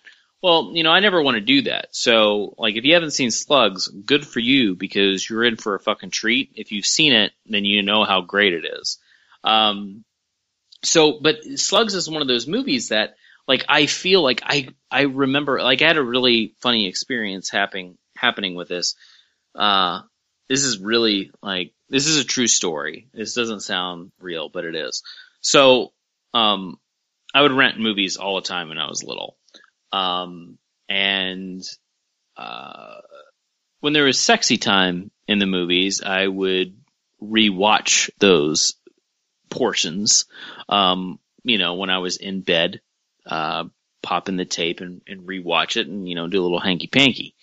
Um, sometimes my parents would go over next door. It'd be really funny if my mom listened to this show. Um, my uh, my parents would go next door and play cards um, with the neighbors. Um, so Slugs was one of those movies that I popped in for the first time watching it, was really digging it, and there's a, a sex scene in the movie that could be considered pretty sexy for, you know, a nine year old kid. Maybe 11.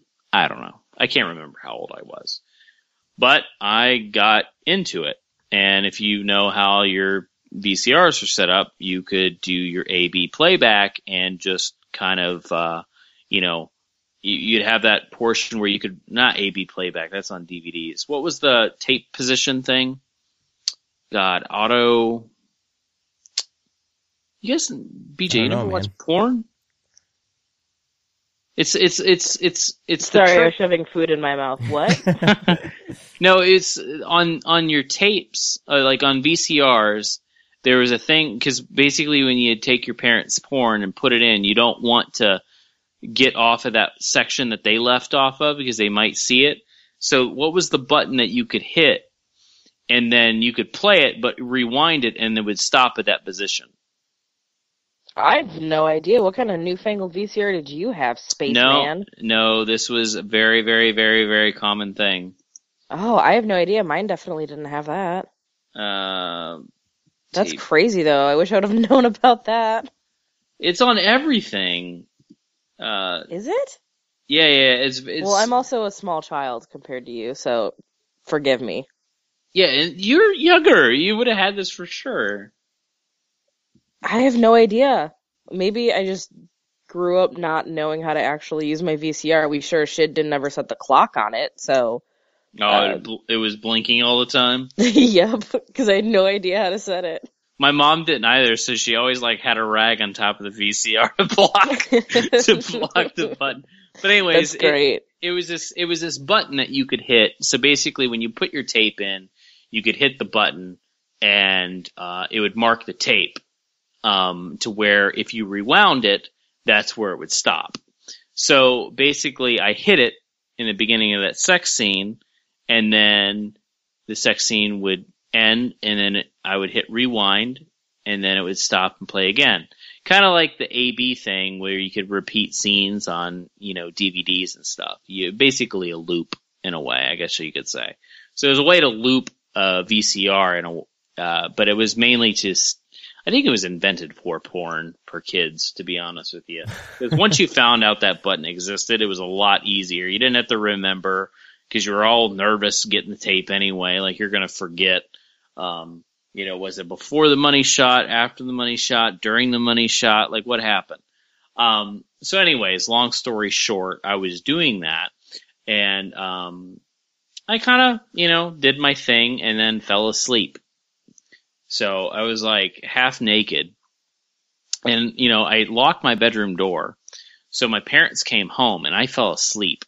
So the tape's still playing, you know, not that sequence because it doesn't, I had to hit rewind for it to loop. So the movie's still playing. I'm like, have my pants off. My mom's banging on my bedroom door, yelling because I didn't answer the front door because I was sleeping. So I'm like trying to scramble to pull up my pants and like trying to like, I'm half asleep, have my pants off, trying to cover up that I didn't masturbate in my room while you guys were over there to the movie Slugs with the sex scene. And if anybody knows the scene I'm talking about, the guy gets eaten and his girlfriend gets eaten like right after. So it's not that appealing. Um, but hey, it's boobs. What do you want? So I don't hear you guys laughing. So now I feel embarrassed telling that story. so, um, Slugs is out on Blu-ray, and I watched that sequence with a smile on my face. Um, no hanky panky. I save that for the Vinegar Syndrome stuff.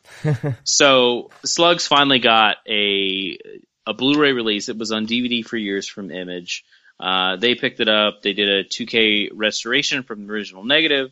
They put um, plenty of special features on here, uh, interviews um, with the actors, uh, special effects guys, um, a great audio commentary with um, Chris Alexander, um, who's pretty funny and, and, and loves the film and um, just all around good time. Feels like you're watching a movie with one of you, you know if you're a horror nut, you feel like you're watching a movie with like another fan uh, talking about the movie, making fun of it.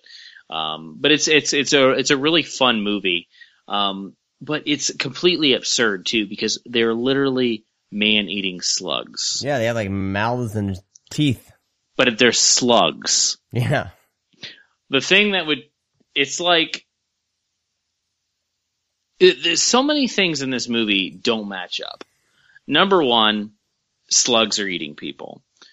Number two, like, spoiler alert, um, they like find, like, they're talking about where the lair is in this, and they're like, oh, we're just gonna kill that, we'll kill the slugs.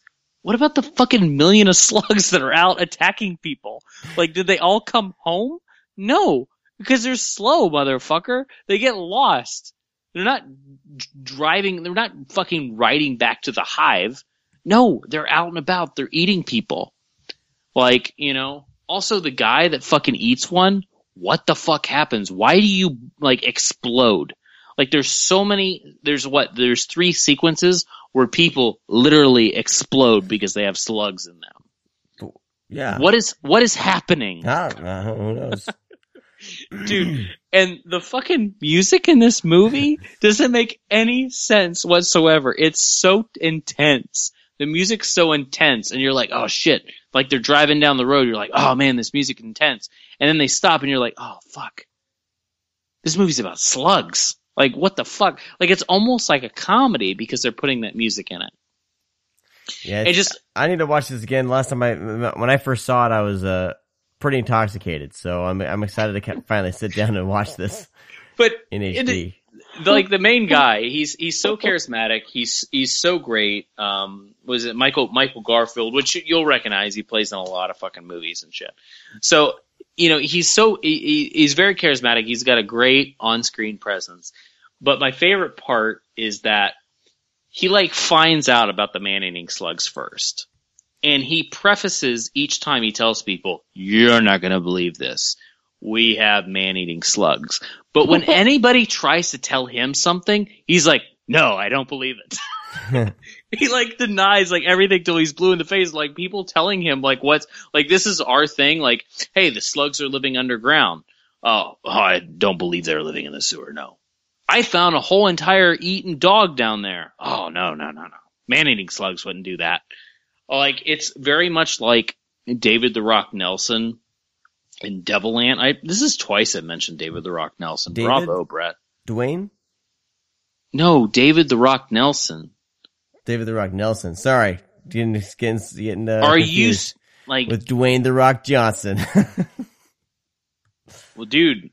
Dwayne, fucking David the Rock Nelson will tell you there's only rock, only one rock in his life, and that's him. All right. So, anyways, he has this he has this movie called Devil Ant, and in in the film, uh, David David the Rock Nelson plays multiple characters in his film, and he talks to himself, and he plays the detective, he plays the victims, and so like there's this one sequence, and I think it's Devil Ant. Josh Johnson can correct me. Is that he's on the he's playing the detective, and he's on the phone, and he's getting this call saying that there's this devil ant. And he's like, "Oh no, no, no, no! I don't believe in any devil ant." He's like, "But the wolf man, yeah, I believe in the wolf man. Sharp teeth, a lot of hair, yeah. But the devil ant, that's a bunch of bullshit. I don't believe that at all." And he just like goes, and it's and it's comical, but he goes through like all this shit about how he doesn't believe, but he believes. It, well, he believes in all this shit but the devil ant. And that's kind of what I felt like in Slugs. Like every time you try to tell this guy something, even though he's the one that discovers the man eating slugs, he kind of doesn't, he kind of shuns everybody away. Like he pre- he has a preface every time he talks to somebody. This is crazy, but I mean, you think he would learn. I'm just saying, it's a fucking fun movie though. Don't I'm not, I'm not trying to talk people out of it by any means, but it's a lot of fun. It's ridiculous. It's crazy. Go watch it. Um, next up was uh, Dude, how many the- more do you have left? We're going on almost an hour and a half of what's on your doorstep. Hey, people like this shit. I was just gonna say that. Uh, we still have like eight movies to talk about at least. We're not going to be talking that long about fucking corporate assets. Um, so next up was uh, I talked about this last year, Fantastic Fest. Uh, Sean, I don't have you watched The Mind's Eye yet?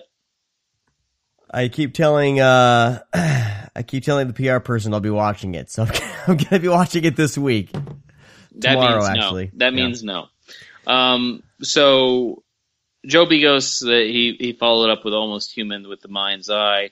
Um, even though this quote is out of context from um, Rob Hunter from Film School Rejects, the quote is on the front, the best scanners sequel we never got. That's a great quote. However, it's out of context. He's saying at most the best sequel to sca- scanners that we never got. Um, but anyways, it's um, it's very much like a scanners type thing set in like 1990. Joe Begos does all his like little homage stuff. Um, Almost Human, I felt like there was a lot more heart. I really loved Almost Human quite a bit. Um, this one felt a little cheap. Uh, didn't feel like it was all there. Um, but let, let me know what you guys think. Um, I've watched it twice. I'm like, nah, it's okay. Yeah, I, I'll, I enjoy it. I'll report back next week, and I should be getting a, a review up on the site this week. Oh, good job, Sean. So Mhm. this is my uh, last one, as you can like breathe. God bless. Um, so, well, which is my favorite one. This is my five star five star film. Um, I got to see this last year, and I'm it's just released on Blu-ray. Uh, I think this past Tuesday was uh, Unearthed Films put this out. They put out uh, Francesca, which is a um, modern giallo film. Um, one of probably the better giallo films follows suit of the style, um, the formula, uh, very generic in that aspect, but it's really impressive of how they made it. Um, I wish there's a behind the scenes featurette, which I will get to, um, because I really hope they talk about how they made this movie look the way it did. It feels like they filmed it with just whatever and then put fucking 15,000 filters on this movie, but at times it truly feels like it's right out of the 70s. Um, great soundtrack. The filmmaker behind this kind of did everything with, uh, I guess it's a, I don't know if it's uh, brothers or brother and sister, but they did the music, they wrote it, they produced it, they uh, directed it, um, but it's literally perfect. It's um, such a great like it's it's not even you can't even say it's a throwback because they don't really acknowledge any other giallos. They kind of just do their own thing, and that's what I loved about it. I think that's why uh, Amer uh, that came out in like 2009 works so well.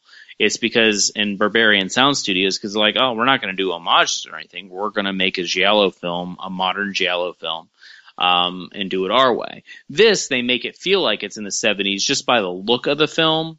Um, however, and also technology, but it just it feels so good and it hits everything right. Like these people that made this film were obviously like huge, huge giallo lovers and um, just hit every point from the creepiness level to um, the kills to the story and good God, the ending's so fucking good. Um, and just all around a great film. Um, put forth the money. It's a little bit more expensive. Uh, Unearthed Films was always cheap, but they're doing like these fucking huge packs now where they're doing a Blu-ray DVD soundtrack and like limited collector's edition box. So it gets a little pricey. Um, but you get the soundtrack and the soundtrack's really, really fucking good. Um, it's like its own thing. It's not like reminiscent to Goblin or, you know, Morricone, even though I think they were obviously inspired by uh, Morricone more than they were Goblin by any means. But um, they hit all the notes correctly, and that's what's so fascinating about the film is because we're watching a modern giallo film that if you screened it to me, um, not knowing as much as I know, like if you screened it to some just some rando, like they would totally believe this shit was made in the 70s. At times you can tell like by the movement of the people and the camera movement, it dates it a little bit. You're like, oh shit, this isn't old.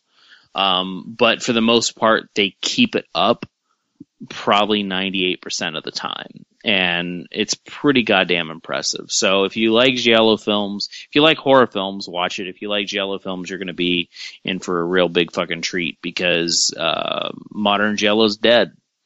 Um, or Giallo's dead. Modern Giallo is trying to put movies out. They do it maybe two movies a year, if that. Um, so it's pretty cool that people are uh, doing this and especially doing it well. So definitely pick it up. And now the doorstep is closed. Holy shit.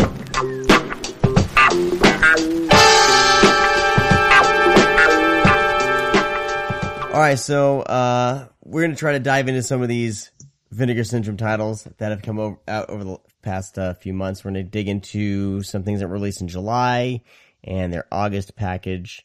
Um, let's go ahead and start with these uh, the Rudy Ray Moore.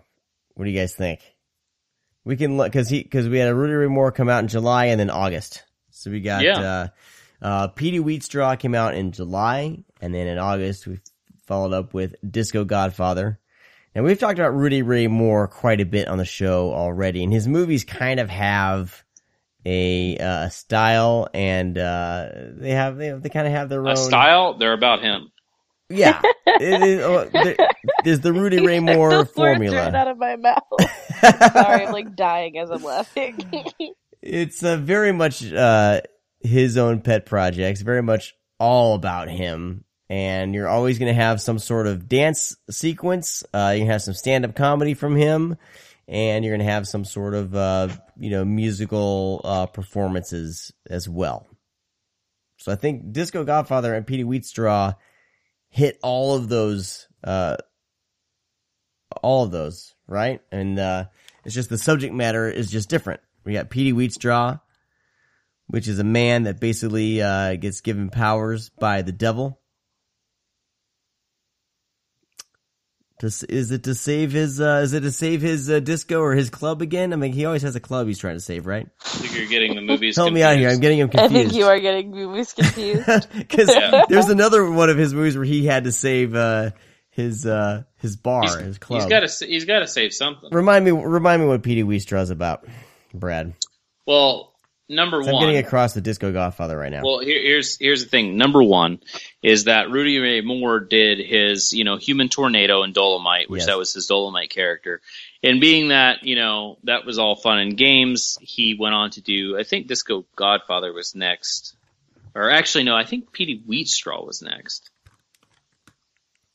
Check out the years Petey on that. Wheatstraw was 77, Disco Godfather 79. Okay, okay, okay, okay. So, um, this was this this is the kung fu because now I'm getting confused. This was the kung fu one, right?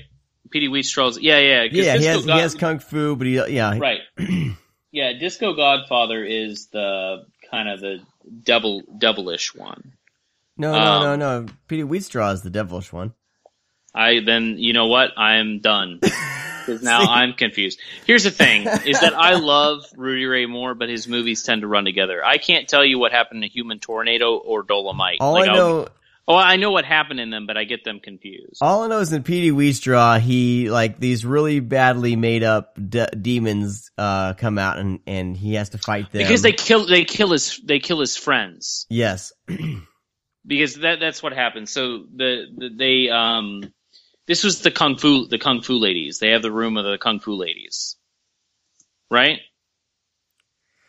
Am I getting a total another movie Holy screwed shit. up right now? yeah I okay wow I thought this would be easy, but now that I'm now that I'm sitting here thinking about them, I'm like they're both kind of crossing streams.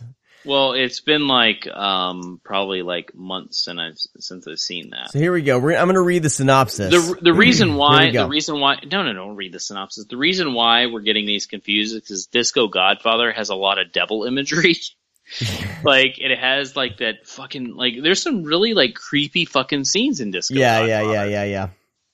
So, but anyways, um, yeah. so let's. I'm going to start over on this note. Is that Rudy Ray Moore is back and he's doing another character. Which what was his name? Petey Petey Wheatstraw. Let's just do that one. Yeah. So this was the film. and I'm gonna I'm gonna get this. He has he, he is a comedian. He is a stand up comedian. We can't say that. He's in the nightclub. He, does kung fu. He does kung fu, and then his friends are killed. Him, him, and his friends are killed, and he ends Him up in and his hell. friends are killed. Are you there? This is where he fights the devil's daughter, right? Yeah, he he ends up in hell. He works out a deal with the devil to come back.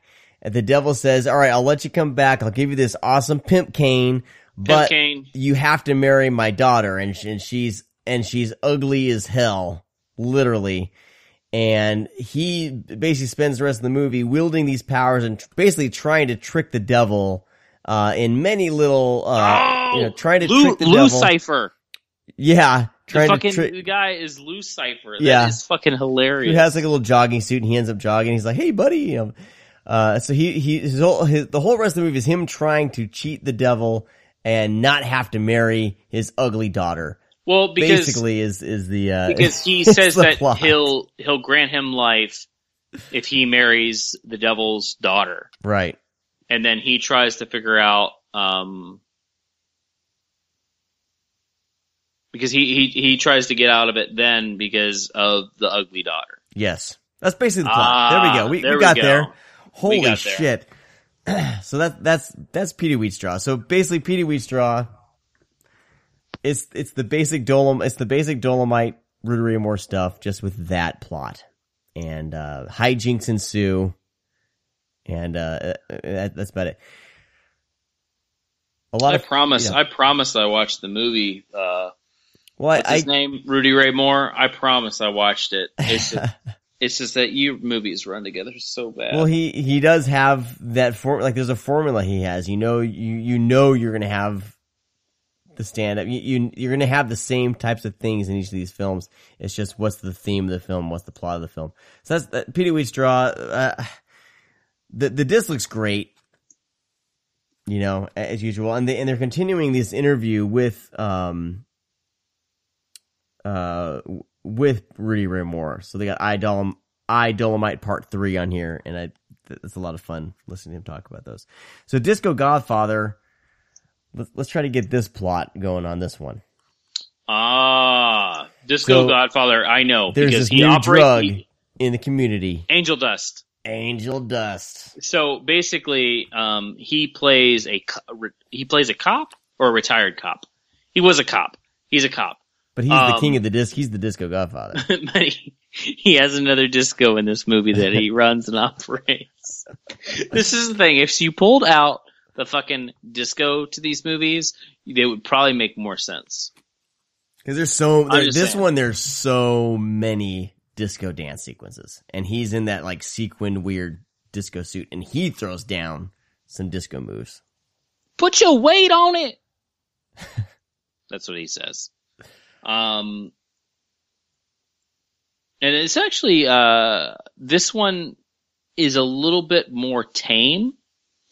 Yeah, 'cause Um, it was like it was rated PG. oh, it was. Yeah, Oh shit! I 'Cause didn't know think that. he, he wanted a message to like an anti-drug message. He was very big on making sure this film had an anti-drug message. And there's like one scene in the film that's just like this lecture on how bad drugs are and all this stuff. Um, yeah, this this one like he actually had a message he wanted to get across. Hmm. Well, this is uh, yeah, this is one of his yeah, this is one of his later movies, so that would probably make sense. until he did like Return of Dolomite and stuff. Right. So, but I mean, this is his like what his fifth movie, and then I mean he came back as Dolomite, but I mean, this is kind of the end of his career. Yeah. Like he was in movies and shit, but I think this was his last, like his last big movie that he starred in. Because honestly, I don't think these movies caught on to the extent.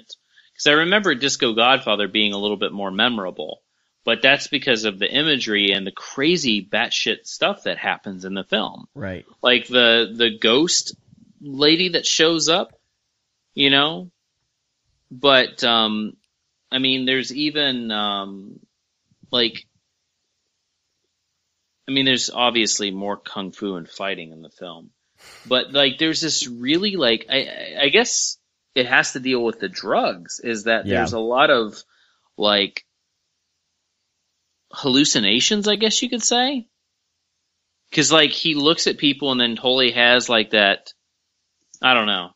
It's just that there's a lot of just weird imagery in the film, and when you watch it, it doesn't feel like a Rudy Ray Moore movie because it's just so kind of off the wall and unlike anything that he's ever done. Well, those Um, sequences, but like I said, the the formula of the film, like very much is is Rudy Ray Moore. But yeah, I mean, Petey Wheatstraw and Disco Godfather, he's trying things a little bit different with the imagery for sure. Like he's trying to go a little darker and trying trying to be a little bit different than just like a standard kind of black exploitation film like the Dolomite ones. Yeah, But yeah, But, I, mean, I I never figured I'd I'd be watching this much Rudy Ray Moore this year. I can't believe I've seen so many Rudy Ray the Moore. thing movies. is, is that you watch them because they're fun, but you watch them back to back, you don't know what you watch I, that's I made the mistake of watching them back to back. Like, in the same day. yeah, because I think Petey Wheatstraw and Disco Godfather go hand in hand, but they're completely different from Dolomite and Human Tornado. But those two movies are the same movie. Yeah. Like, um, you know, but it's it, it really is because it's like it's like, hey, we should do a movie. Okay, cool. I'll be in it. I'll be the star. Put everything around me. What should we do? Yeah. That's kind of how these movies were made. It feels like so you can't really be too creative because it's all all the same shit. Um, but uh, fun nonetheless. But it's just you know it, it can be a little the it, he can be a little overwhelming. Yeah. BJ, did you get a chance to see Disco Godfather? I did get a chance to see Disco Godfather. What are your thoughts? I mean, it's fun. I think that all of the Rudy Ray Moore films are a lot of fun. Um, I want to do a movie marathon of just movies with disco in the in the title of it, like the Disco Exorcist and Disco Godfather. Um, but I'm almost positive I talked about Disco Godfather um Mhm. on the last episode I was on because it was Yeah, what yeah, was like fresh on my doorstep. Yeah, yeah, yeah. Okay, cool. Yeah. Um, so that, those are the Rudy Ray Moore ones. Um, I, it's what a what a time to be living. We got Rudy Ray Moore on Blu-ray. I think ex- all these exclusively through Vinegar Syndrome. Is there any other ones that that that are out that th- these are the only Rudy Ray Moore movies on Blu-ray? Yeah, So yeah, but he, he had his he had his box set that came out um, a while ago. But yeah, um, but these these movies were in it, and Yeah. so was his stand up and everything. But like I said, there's just only so much Rudy Ray, so much Rudy Ray Moore you can take. Yeah. Let's Um, let's move on to another to one more black exploitation here, and we'll we'll cover the the rest of these. I want to get to um, the August the August uh, package here soon, but one surprise for me was um, Candy Tangerine Man. Yeah, I I'm, I really really really like that This is, one. uh, this is directed by Matt Clymer, and the disc is Cimber. What are you talking about? It's Matt Cimber. Cimber. Sorry, it, it's dark in here. I, I only have like one light on. Matt Cimber. But he's a Um, notorious director. He's done so much cool shit. Well, he- we have two movies on here. We have Candy Tangerine Man and Lady Coco. Um, Candy Tangerine Man is about a guy. He, he's a pimp in the city in L.A. and uh, doing his thing there. And then on the uh, the weekends, he goes home and he lives out, you know, out in the suburbs. And uh, there's kind of this dichotomy with him, you know, these two two separate lives. Um, and like I I really liked that aspect of the film, like um,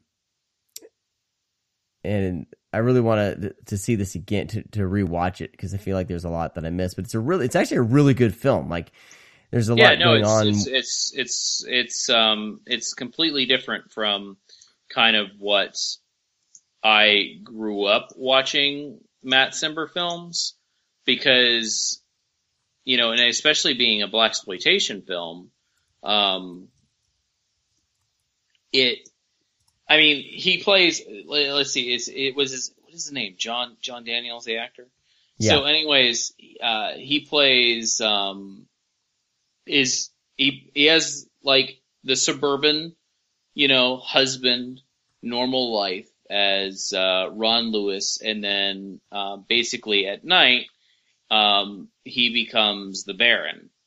Um, and he's kind of relentless, and he's kind of a dick, Yeah. and he's, um, you know, he's a threat. In he like has this like normal life outside of it. He lives this double life in in the film, and um, he gets uh, closer and closer to knowing that his days are numbered because of the racist cops. And this movie is pretty racist. hmm Like it's it's a black exploitation film, but it really like kind of it's a little mean. Yeah, the cops are assholes for sure. Right, right. No, it's just it gets it gets a little it gets a little mean, and that's why I liked it a lot more. Is because you know it was actually dealing like with racism and like he's not.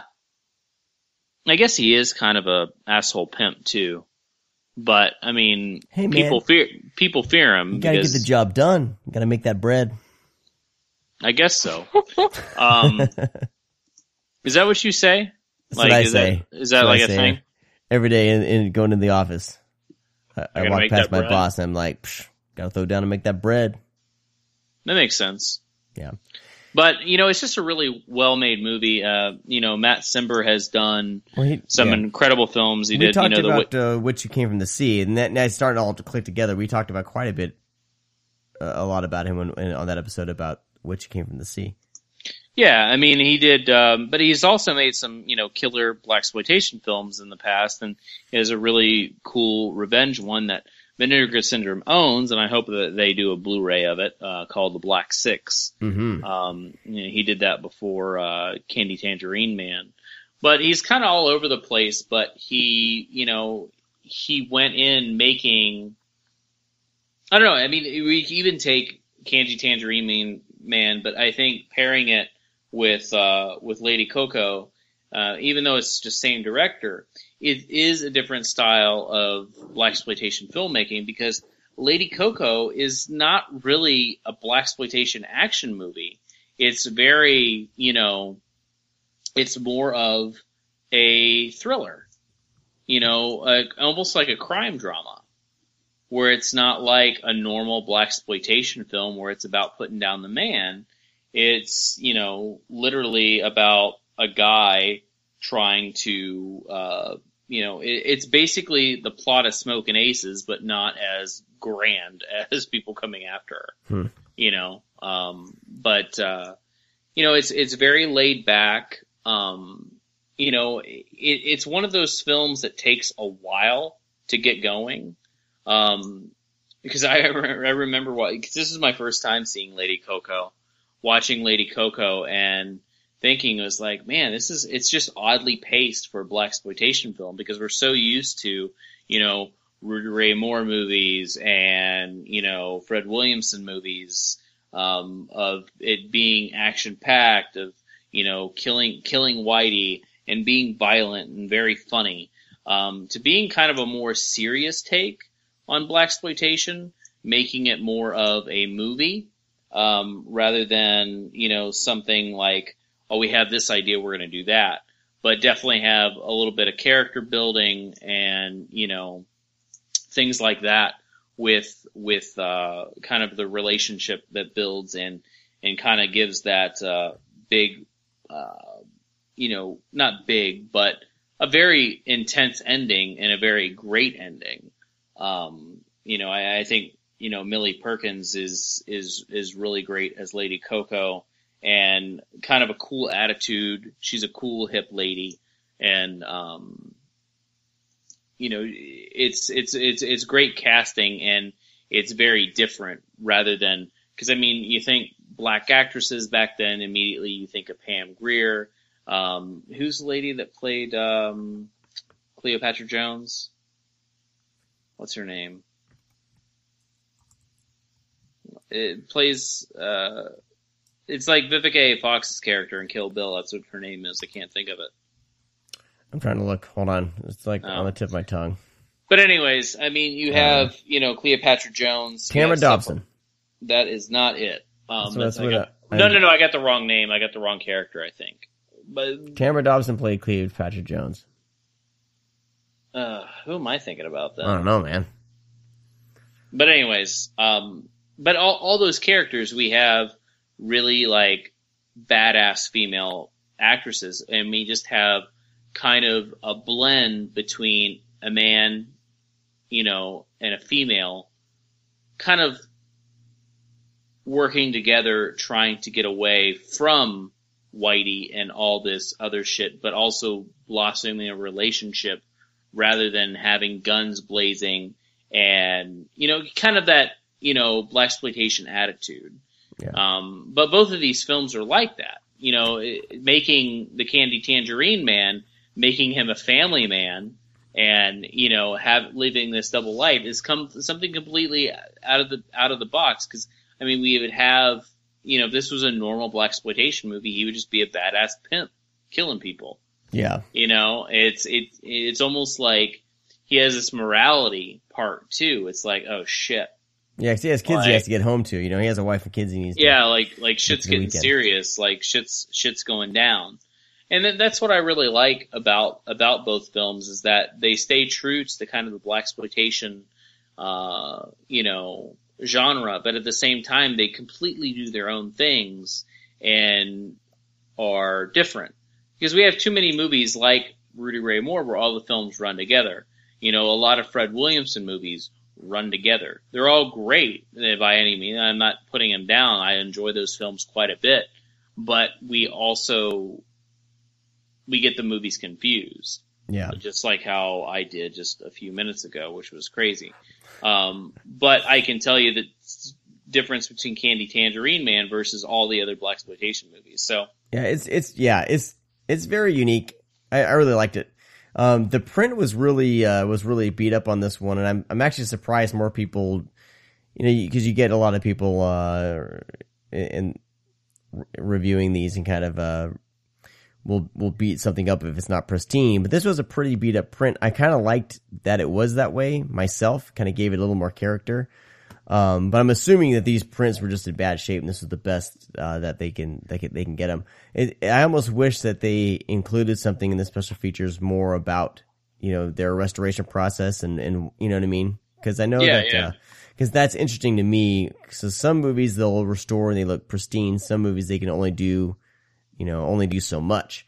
But um, I thought it added to the character of the film as well. But anyway, really really good release on there and uh, there was a few other uh, adult films on there that I'm just going to run off really quick. Corporate Assets, uh, both ways, and then there's a double feature, Take One, and then Moving. Uh, I want to Did move you on. watch to the, any of these? I I did not, but I'm asking Brad.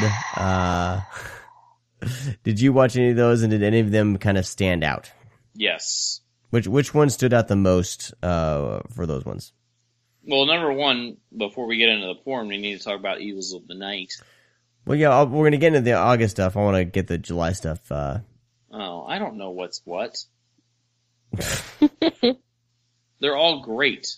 Like, I mean, wh- wh- what's in what's in this pack that we're talking about? July pack was Candy Tangerine Man, Lady Coco, Perry Perry we, Petey Wheatstraw, Corporate Assets, Both Ways, and then Take One and Moving. Oh, okay. Corporate assets. I could talk about some corporate assets mainly because it was the first thing I watched because it said corporate assets. um, so, eh, I compare corporate assets a lot to kind of um, oh shit corruption, um, where it does a little bit. I mean, we're also talking about porno here, so you got it. Like, don't think this is fucking Godfather or some shit. um, so it's mainly about sex. I'm kidding. I'm kidding. It's actually this is more of an action uh, film, as kind of porno goes, about as action as you can get. Um, basically, getting into the life of you know corporate greed and hunger, um, where a really really rich man does awful things.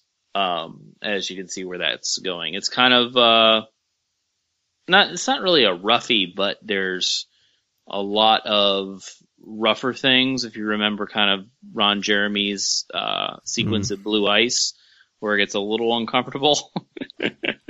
Corporate assets is kind of like that, um, mainly because I mean, your your characters in this, like, I mean, you don't have your fun-loving porn stars, which they are fun-loving porn stars, but you have um, Harry Reams, Jamie Gillis, and Herschel Savage in the film, which these are intimidating dudes, um, and all in the same movie. And then you have this other guy, what's his name? I, I didn't really know, uh, Eric Edwards, who is kind of a sleazy dirtbag looking dude who, um, you know, is, is the star of the film.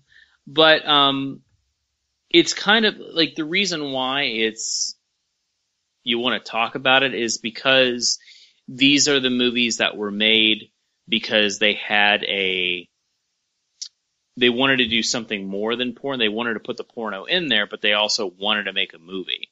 Um, very like when I watched it, the very first thing I thought about was Boogie Nights. Um, you know, because of trying to make movies while doing porn at the same time, trying to make something entertaining, an action movie, um, you know, a thriller, uh, at the same time, you know, doing porn, but also putting your acting shoes on and trying to play serious roles rather than, you know, uh, the UPS man or, you know, the guy that's going to come fix the kitchen sink for, you know, two minutes and then you fuck. Like these people are really, really trying to keep up these characters and get motivated and stay in character even while doing the sex but even before and after that. And you don't get a lot of that because you get one scene here, one scene there, you know, four or five sex scenes with maybe 10 minutes of story. Um, and people are just playing, you know, a role for a very, very short time. Here you have people undertaking larger roles and, you know, reoccurring characters uh, in films. Uh, that's why I said it's comparable to kind of corruption, what Jamie Gillis is in, and um, you know, even Blue Ice has that. Uh, even you know, we talked about what was that uh, Ginger Lynn movie that we that I wasn't a big fan of that was just released, where kind of played like that you know 50s like crime movie. Yeah, yeah. But yeah. even those characters stay in character the entire time. So that's what's different about these. I'm not going to go out on a limb and say it's great, but um, it it's different. It is a different style of filmmaking. Right. Now, I was curious about both ways because that seems like uh, another level of like the the the synopsis reads like a drama where you have this character who's married, but he's also has uh, fallen in love with a with a man with another with another man. Yeah, no, What's- this is the what- it's the same. It's the same thing. Okay. It is. Yeah, you're right. It's a, it's about a guy that has everything. He's got a great son. He's got the job. He's got the house. He's got the wife. Um, but he falls in love with another man, and then things kind of turn sour. Spoiler alert. Ooh, sour. A taste in his mouth. And then that was a joke. And then he basically, you know, uh, wants to get back at him. And, you know, obviously this guy is living in the closet with the whole ordeal, doesn't want anybody to know. So when things, uh, you know, turn for the worse, he gets scared because he obviously doesn't want this to come out that he is going both ways. um, Uh. so, but it's it's it's it's really cool because you know this obviously just isn't a straight porno. It is um, it is, but it isn't. Um, we're dealing with homosexuality at the same time, like trying to talk about something really taboo. Um, it's definitely worth. It's definitely not for everybody, but it's worth it if you're into these types of things, into these types of films, and want to see something. I don't know, a little bit. It's the same thing. Like I'm gonna say different, which I that's how I define corporate assets, but that's in the straight just porno world, you know. But this is more of a film, but wanting to kind of go outside the box, but also have you know some really sexy, sexy stuff in there. But hey, you get some man on man action, which hey, I know people are into that. BJ kind of said before the show that you know that could be a thing. Is BJ still there? I am still here. Did you watch both ways? Both ways? Yeah. Oh, I sure did. Well, I would like to hear your thoughts on it. I'm over here talk. I don't even know what the hell I'm talking about half the time. um, I think what's so cool about both ways is that it plays with kind of this this idyllic fantasy that so many people had, but at the same time, like that's something that was definitely prevalent in society then and is pretty prevalent in society now, but people just don't ever want to talk about it. Um, kind of the idea of having, you know, the all American family, but also having like your gay shit on the side. Um, I think that that's pretty commonplace, and I think that now we're just becoming more aware of it because people are not so repressed about talking about their feelings. But like the amount of people that I know that talk about like how their like their grandparents or their uncle or their whoever their aunt had like a secret gay lover like on their on the side in their life is pretty constant. Um, so I I don't think that this is very far fetched, and I think that that's what's so interesting is that they're like kind of glorifying this sexuality of that sort of situation. Um, I I don't know. I think that it's a really I don't want to say that you know it's it's a porn piece that still resonates with us today, but I I do. I think that that's what it is, and I think that it's so cool that they were talking about this subject in a time when like that was so taboo, even though everyone was fucking doing it, Yeah. and people are still doing it now. You know? Yeah, I, I, I dig it. Like I said, it's not for everybody, but it is it is something cool to see because like no matter what year you're in or decade, it's still relevant. And the other thing that's so fascinating is that especially when you think of pornography and you think of bisexuality, you always think of women. Always. It's always, you know, mommy has a secret lover with the babysitter or what have you. But the fact that they're willing to discuss male bisexuality, which, you know, bi erasure is such a problem in general in our media, pornography included. Um, but male bisexuality, like look at fucking Constantine. Perfect example. Uh, Constantine is canonically bis- a bisexual male, and no one ever wants to address it because like that's too much. That's stupid. But you know, both ways is willing to discuss that, you know, that is a very active sexuality that for whatever reason we never want to talk about. Like we have this weird mindset that men are victims of like the one drop rule in the sense that like, oh, if you've had gay sex once in your life, then you're just gay. And it's like, no, that's not how this works.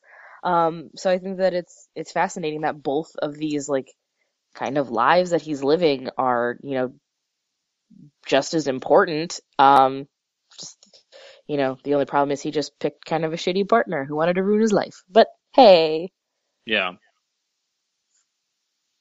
But I I dig it. yeah, I dig it a lot. I think that it's it's really cool. check it out if you would like to hear about that story. All right. Um, and then the the last like double feature for the July was uh, Take One and Moving. Do you guys have anything to say about those ones, or Um, can we move well, along? I Can watched. we move along? I watched part of Take One. I didn't finish it, mainly because I can do uh, both ways. However, like I enjoy enjoy like Wakefield Poole's Bible, his film Bible. I Bible, love but Bible. um, Take One is a little bit different. Um, I I don't A know. Docu It- fantasy. It's it's it's it's Wakefield Poole is a unique filmmaker and he does a great job because he is so different and does kind of this performance shit and makes it more of an art house film rather than a gay porno. Um, but it works really well. It's just I don't. It's you know I always say it's stuff's not for me. This is not for me. Uh, So- This is definitely for me. Um, I'm a big fan of Wakefield Poole. I'm a big fan of, you know, all male cinema from the 70s. Um, it makes me sad that all male cinema isn't still like this. Um, but I don't want to talk forever about it. But all I'll say is that if you do like Bijou or Boys in the Sand, um, I think that this is more closely related to that than it is, you know, both ways. This is very much so um, in the realm of like the classic distinctive gay pornography from the 70s. Like when you think of gay pornography, you're thinking of Wakefield Poole whether you know it or not. Hmm. And I think that this is kind of an example of that. Now, this is uh kind of a, it says docu fantasy like so it's Wakefield, Wakefield Poole's uh, take one and then there's a bonus feature uh, of moving hmm um they considered a bonus feature on here I guess. So is is this like a documentary style or what's do you know how Yeah, it's- how we approach the this this film? Yeah, it's it's more it's more of more of an aesthetic. Okay. I would I would say um, than I would say a style. Um, he's kind of playing with a lot with this um, because at some moments it feels very performance art. hmm Um, so it's if you're looking for a traditional by the book pornography, you're not going to get that. But if you're looking for kind of that like introspective, like classic 70s male porno, like kind of combined with I don't really even know how to explain this. I'm sorry. It's like one in the morning my time right now and I'm trying to like analyze gay porn. no, um, I I think that it's it's it's definitely not gonna be one of the more palatable ones, but I just I think that it's so classic of that time period and of that you know world. Um, I think I just think that's important and it's worth checking out if if that's something that you're into. awesome. Okay. All right. Well let's uh now we now Brad we can talk to evil we'll talk about evils of the night Oh, cool! It's really good. Moving on. All right, really? That's all you want to say about Evils of the Night? Evils of the Night uh, is. I had no idea what I was getting into. It's the my first time watching it. Oh, so what was your first time watching it Well, like? it it it it felt like they had and a, then I'm then I'm gonna trap you in a this is a Probably. trick question. It- it felt a like- trick question. it felt like they had a script for a porno, and they decided to take out the hardcore parts of it, and then they uh for the all the teenagers and stuff, or whatever, twenty five year olds playing teenagers, and then they introduced this kind of Uh, weird these guys are like forty. Space space vampire type plot uh into it. So it's funny. Uh, I don't know. It's uh, it's it's like sleazy ish because it's kind of weird because they're. It's like all the the women seem to undress uh, all the way, whereas the men seem to keep their clothes on. If that makes any sense. Well, there's even a doggy style scene where the woman is stripped down completely, and Yeah, the guy and he has his pants on. jeans on. Mhm. because That's usually how it works. Dudes are afraid to show their dicks, and girls are like, "Fuck it." So Right. have you seen you? You said this. You haven't seen this movie before. Well, I'm this gonna prove, was ridiculous. I'm going to prove that you're wrong Okay. because you have seen this movie before. Because I believe on when we were doing VHS. Oh my Holy God, Shit. we covered Evil Town, Yes. which there's a lot of footage from Evil Town in this movie. So I thought, okay. I was So- watching this going like, I think with, okay. Marty Mardi Rustam in the seventies uh, uh, made a movie called Evil Town. I, he did he did some. Of, I don't think he directed it completely, but he did part of Evil Town. Uh, so basically, they um, kind of just recut it and has some scenes from Evil Town in um, Evils of the Night. Because those two janitor type guys or whatever, right? Yeah, those What? guys? Isn't it those two like mechanic or janitor type guys in this in this one? They're in they're in they're in both, right? You talking about Kurt and Fred, Yeah. Neville Brand and Aldo Ray? Yeah. Well, Sean, here's the trick question: What movie did you watch? Evils of the night. Wait, you didn't? Did you not watch? Well, Evils of the Night. You did. Wait, did you not watch Evil Town then? No, we watched Evil Town. Oh Yeah. no, no. All all the all the alien stuff is is e- Evils of the Night. Okay, yes. The sex stuff is from Evil Town Oh my god. because the actors don't match up. Because Yeah. the actors that get abducted and killed, uh, sometimes you don't even see it. It's not the same actors. Yeah. They just have sequences. So it's it's really bizarre of how it all unfolded. And the thing is, it's not talked about enough. Like people don't talk about how these two movies are. It's very similar to um, Night Train to Terror, which is uh, you know a bunch of movies in one. Even one of them uh, is a full entire movie, but they cut up clips to make another one like it's it's bizarre that you know they do uh they do this and and the same thing is like you know we have char- we have actors like Neville Brand and Aldo Ray that I think this is Neville Brand's last movie Mhm. but like you have like some really great actors and like this is their like towards their last movies like you would say that Neville Brand's last movie is Evil Evils of the Night? like what kind of life is that? Like to go down in history is that that's your last movie.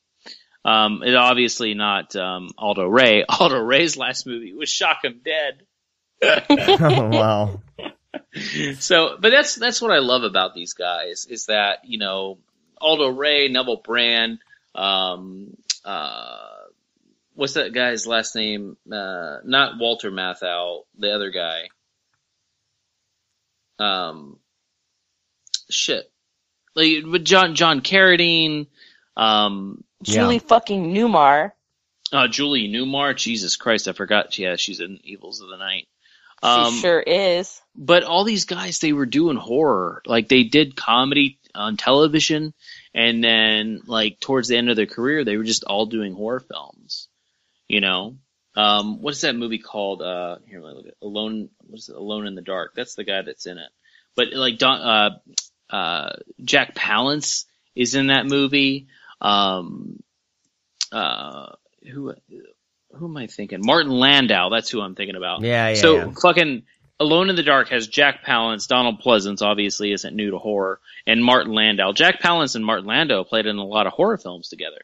Um, but like, you know, it's just crazy that these guys did that. They like they loved it.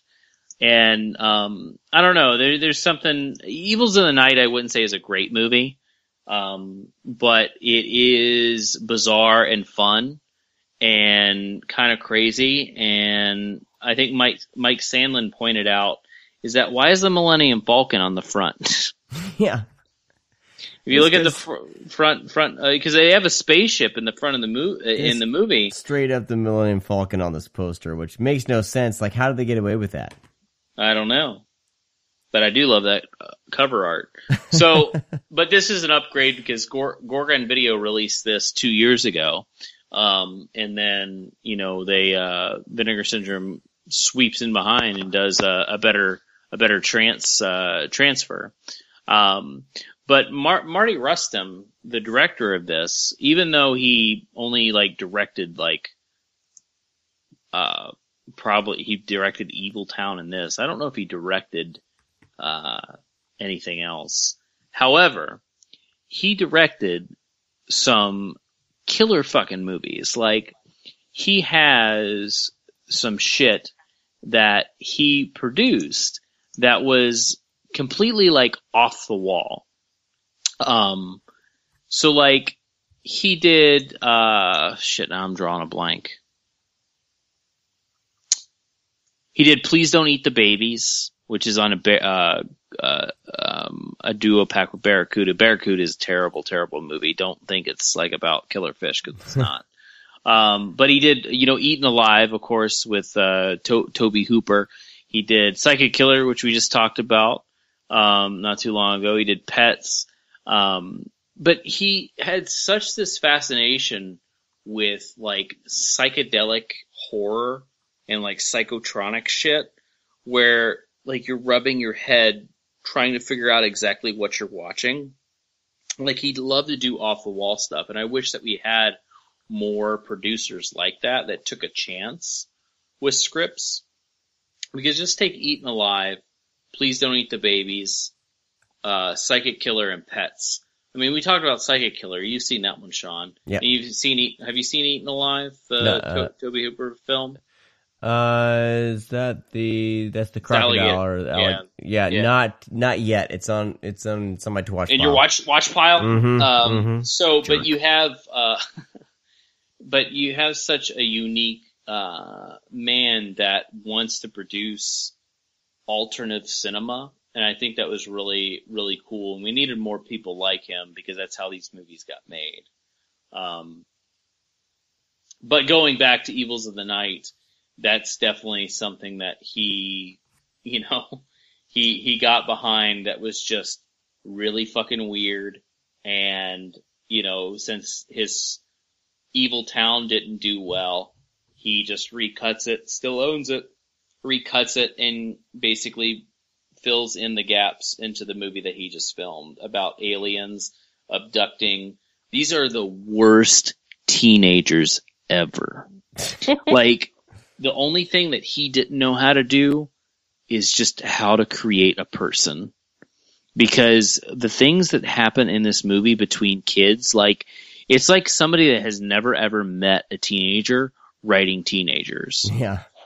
it's like oh how's he gonna do this how's he gonna get this girl's attention oh he's gonna rub sand all over her and seaweed and then there's gonna be a fun sequence where she dumps it on him and they're all gonna laugh and run into the lake Uh, and that like lake did not look sanitary. Oh my, dude, they're in the lake. There's like, it's a fucking swamp. like, I live in Florida. That's a fucking swamp. You don't swim in that. Those girls probably got infections. Oh, And- totally. Things probably crawled up urethras and shit. Um, Wow, okay. but it's just, it's just really, and like, there's that one sequence where, like, they're uh, testing each. Uh, it's been a while since I watched Evils of the Night, but there's a sequence, if I remember, where they're holding his hand over the fire, counting how high he can get up to before he has to remove his hand, and the number's like in the 50s or 60s. There's no fucking way, Rustam, that that's gonna happen. Like, how? Why was that an idea? And then the one guy basically threatens to like take out his cock and put it over the fire. How long can I leave my dick over the fire? Like, is this like this? That how we thought that these teenagers were? And I know that these people are like 40, like doing these acting. They've it's been so long. They've been a teenager. You think someone would say, dude, this is not how people are. Like, we're not even talking about kids anymore. We're just talking about people. Like, it's just a very, very bizarre script and just weird all around. And th- that's why it's great is that it is so unique and doesn't like, you don't know where it's going. And I don't even remember how it fucking ends up. like I, I remember uh, Aldo Ray's character is smashed by the car, Right. and then Neville. Wait, no, Neville Brand is smashed by the car. Aldo Ray Okay. is like I don't remember. he he has like the standoff with but even even the sequence where they're like tied there I think there's one part where they're tied up in a garage and like their their their hands are like around uh like pillars in the garage and the one girl like miraculously just how some gets free and then she starts working on the other girl instead of the big muscle guy that could possibly help them and knock people out but um Yeah, 'cause all Uh, three of them are like tied up in the room, right? Like the basement. Yeah, and then she, it's just it, it's just the choices in the movie are just really bizarre, and that's what makes it so funny. Um, but it really is kind of porn horror. Like there's just so much sex and like the plot of just abducting teenagers and then sucking their blood so they can live another hundred years. Like what the fuck is happening? like, you know, I don't know. But Yeah. anyways, it's it's it's a lot of fun. It's it's weird. It's it's not even really a movie at times it feels, No. but uh, it's it's definitely enjoyable on that scale of liking shit like that. Yeah. So BG, do you have any uh, any more thoughts on Evils of the Night? I mean, Brad just kind of took what I was gonna say, and I'm extremely tired, so anything I say is probably not gonna be very coherent. um, I love Evils of the Night. I love that it is straight up just porn horror. Um, I wish that we still made movies like this because Yeah. I think that they're fun. Um, but fuck yeah, Julie Newmar for life. Nice. Um, That's all I got. we're we're we're we're losing everybody here. It's it's it's late, so we're I'm I'm probably gonna say we're not, we're not we're gonna have to call this episode. Ah, no, no, no. We'll talk about. I can talk about the next ones really quick. You you can. It is is two thirty. I gotta be up at- in the morning. for the morning. Um, can you in five minutes? Can you round up taboo, sex comics, body girls, and let's get physical? dude, challenge accepted. Okay. So, sex comic, se- sex, sex in the comics. I only got to watch um, Sex Tunes. I watched a little bit of, I think, the the Funky World. It's just kind of like clips put together. But uh, Anthony Spinelli did Sex World and stuff. He was behind it. Just kind of a odd, like little group of cartoons and shit like that. That's put together in, you know, kind of what they did for you know the, these horror movies, comedy movies, stuff like that. They put sex in. Well, they were putting sex in cartoons like this as well. So I don't. know, It's it's kind of fun. It's definitely maybe not a must, but it's uh, unique enough to have some fun with. Um, we talked about Body Girls and Let's Get Physical uh, Mhm. Yes, already. I believe. Where Yeah, they were on my doorstep. Yep. yeah, Bob Chinn flicks, uh, you know, sexy, uh, you know, spandex, sweat, stuff like that. a lot of fun. Um, you know, very sex comedy esque because that's what, you know, Bob Chinn is best at. Um, and then ultimately Kay Parker, who is awesome, who plays in a lot of these, um, a lot of these, uh, you know, pornos. Um, this was Taboo, which was really, really crazy. It's about incest. Yeah. Um, it's about a woman who has a son who uh, recently um, her her husband leaves her. She meets her neighbor. Um, she basically gets in the. It's called Taboo, so there you go. Um, but it's very odd because it is about incest and it is a porno. Um, obviously, you know, it's it's it, it's it's it's weird. You could watch a movie of two people having sex, complete strangers, and you're watching a porno, and then like you lean over to the person watching it, and you're like, "Hey, you know those two porn stars having sex? Yeah, they're supposed to be siblings in this movie." And then the person's like, "Ugh." It's like, wait, why does that like? I because I understand like how it's taboo and how it's weird, like hearing a movie about incest, but it always like makes me laugh when it has to deal with like movies like this, like porno, because you're watching like just two porn stars fuck that you know, like Kay Parker, she's pretty well known, you know, and then it's like, oh, that's her son, she's fucking. Ugh. Nope. That's not the response that you do that movie. You're just like, oh wow, this is movies. This porno is about incest. That's weird. Um, because it's not. It's just a really odd thing. You just wouldn't think that pornos would go to at this time, not now, because obviously that's a thing. Um, fuck your sister while she's sleeping.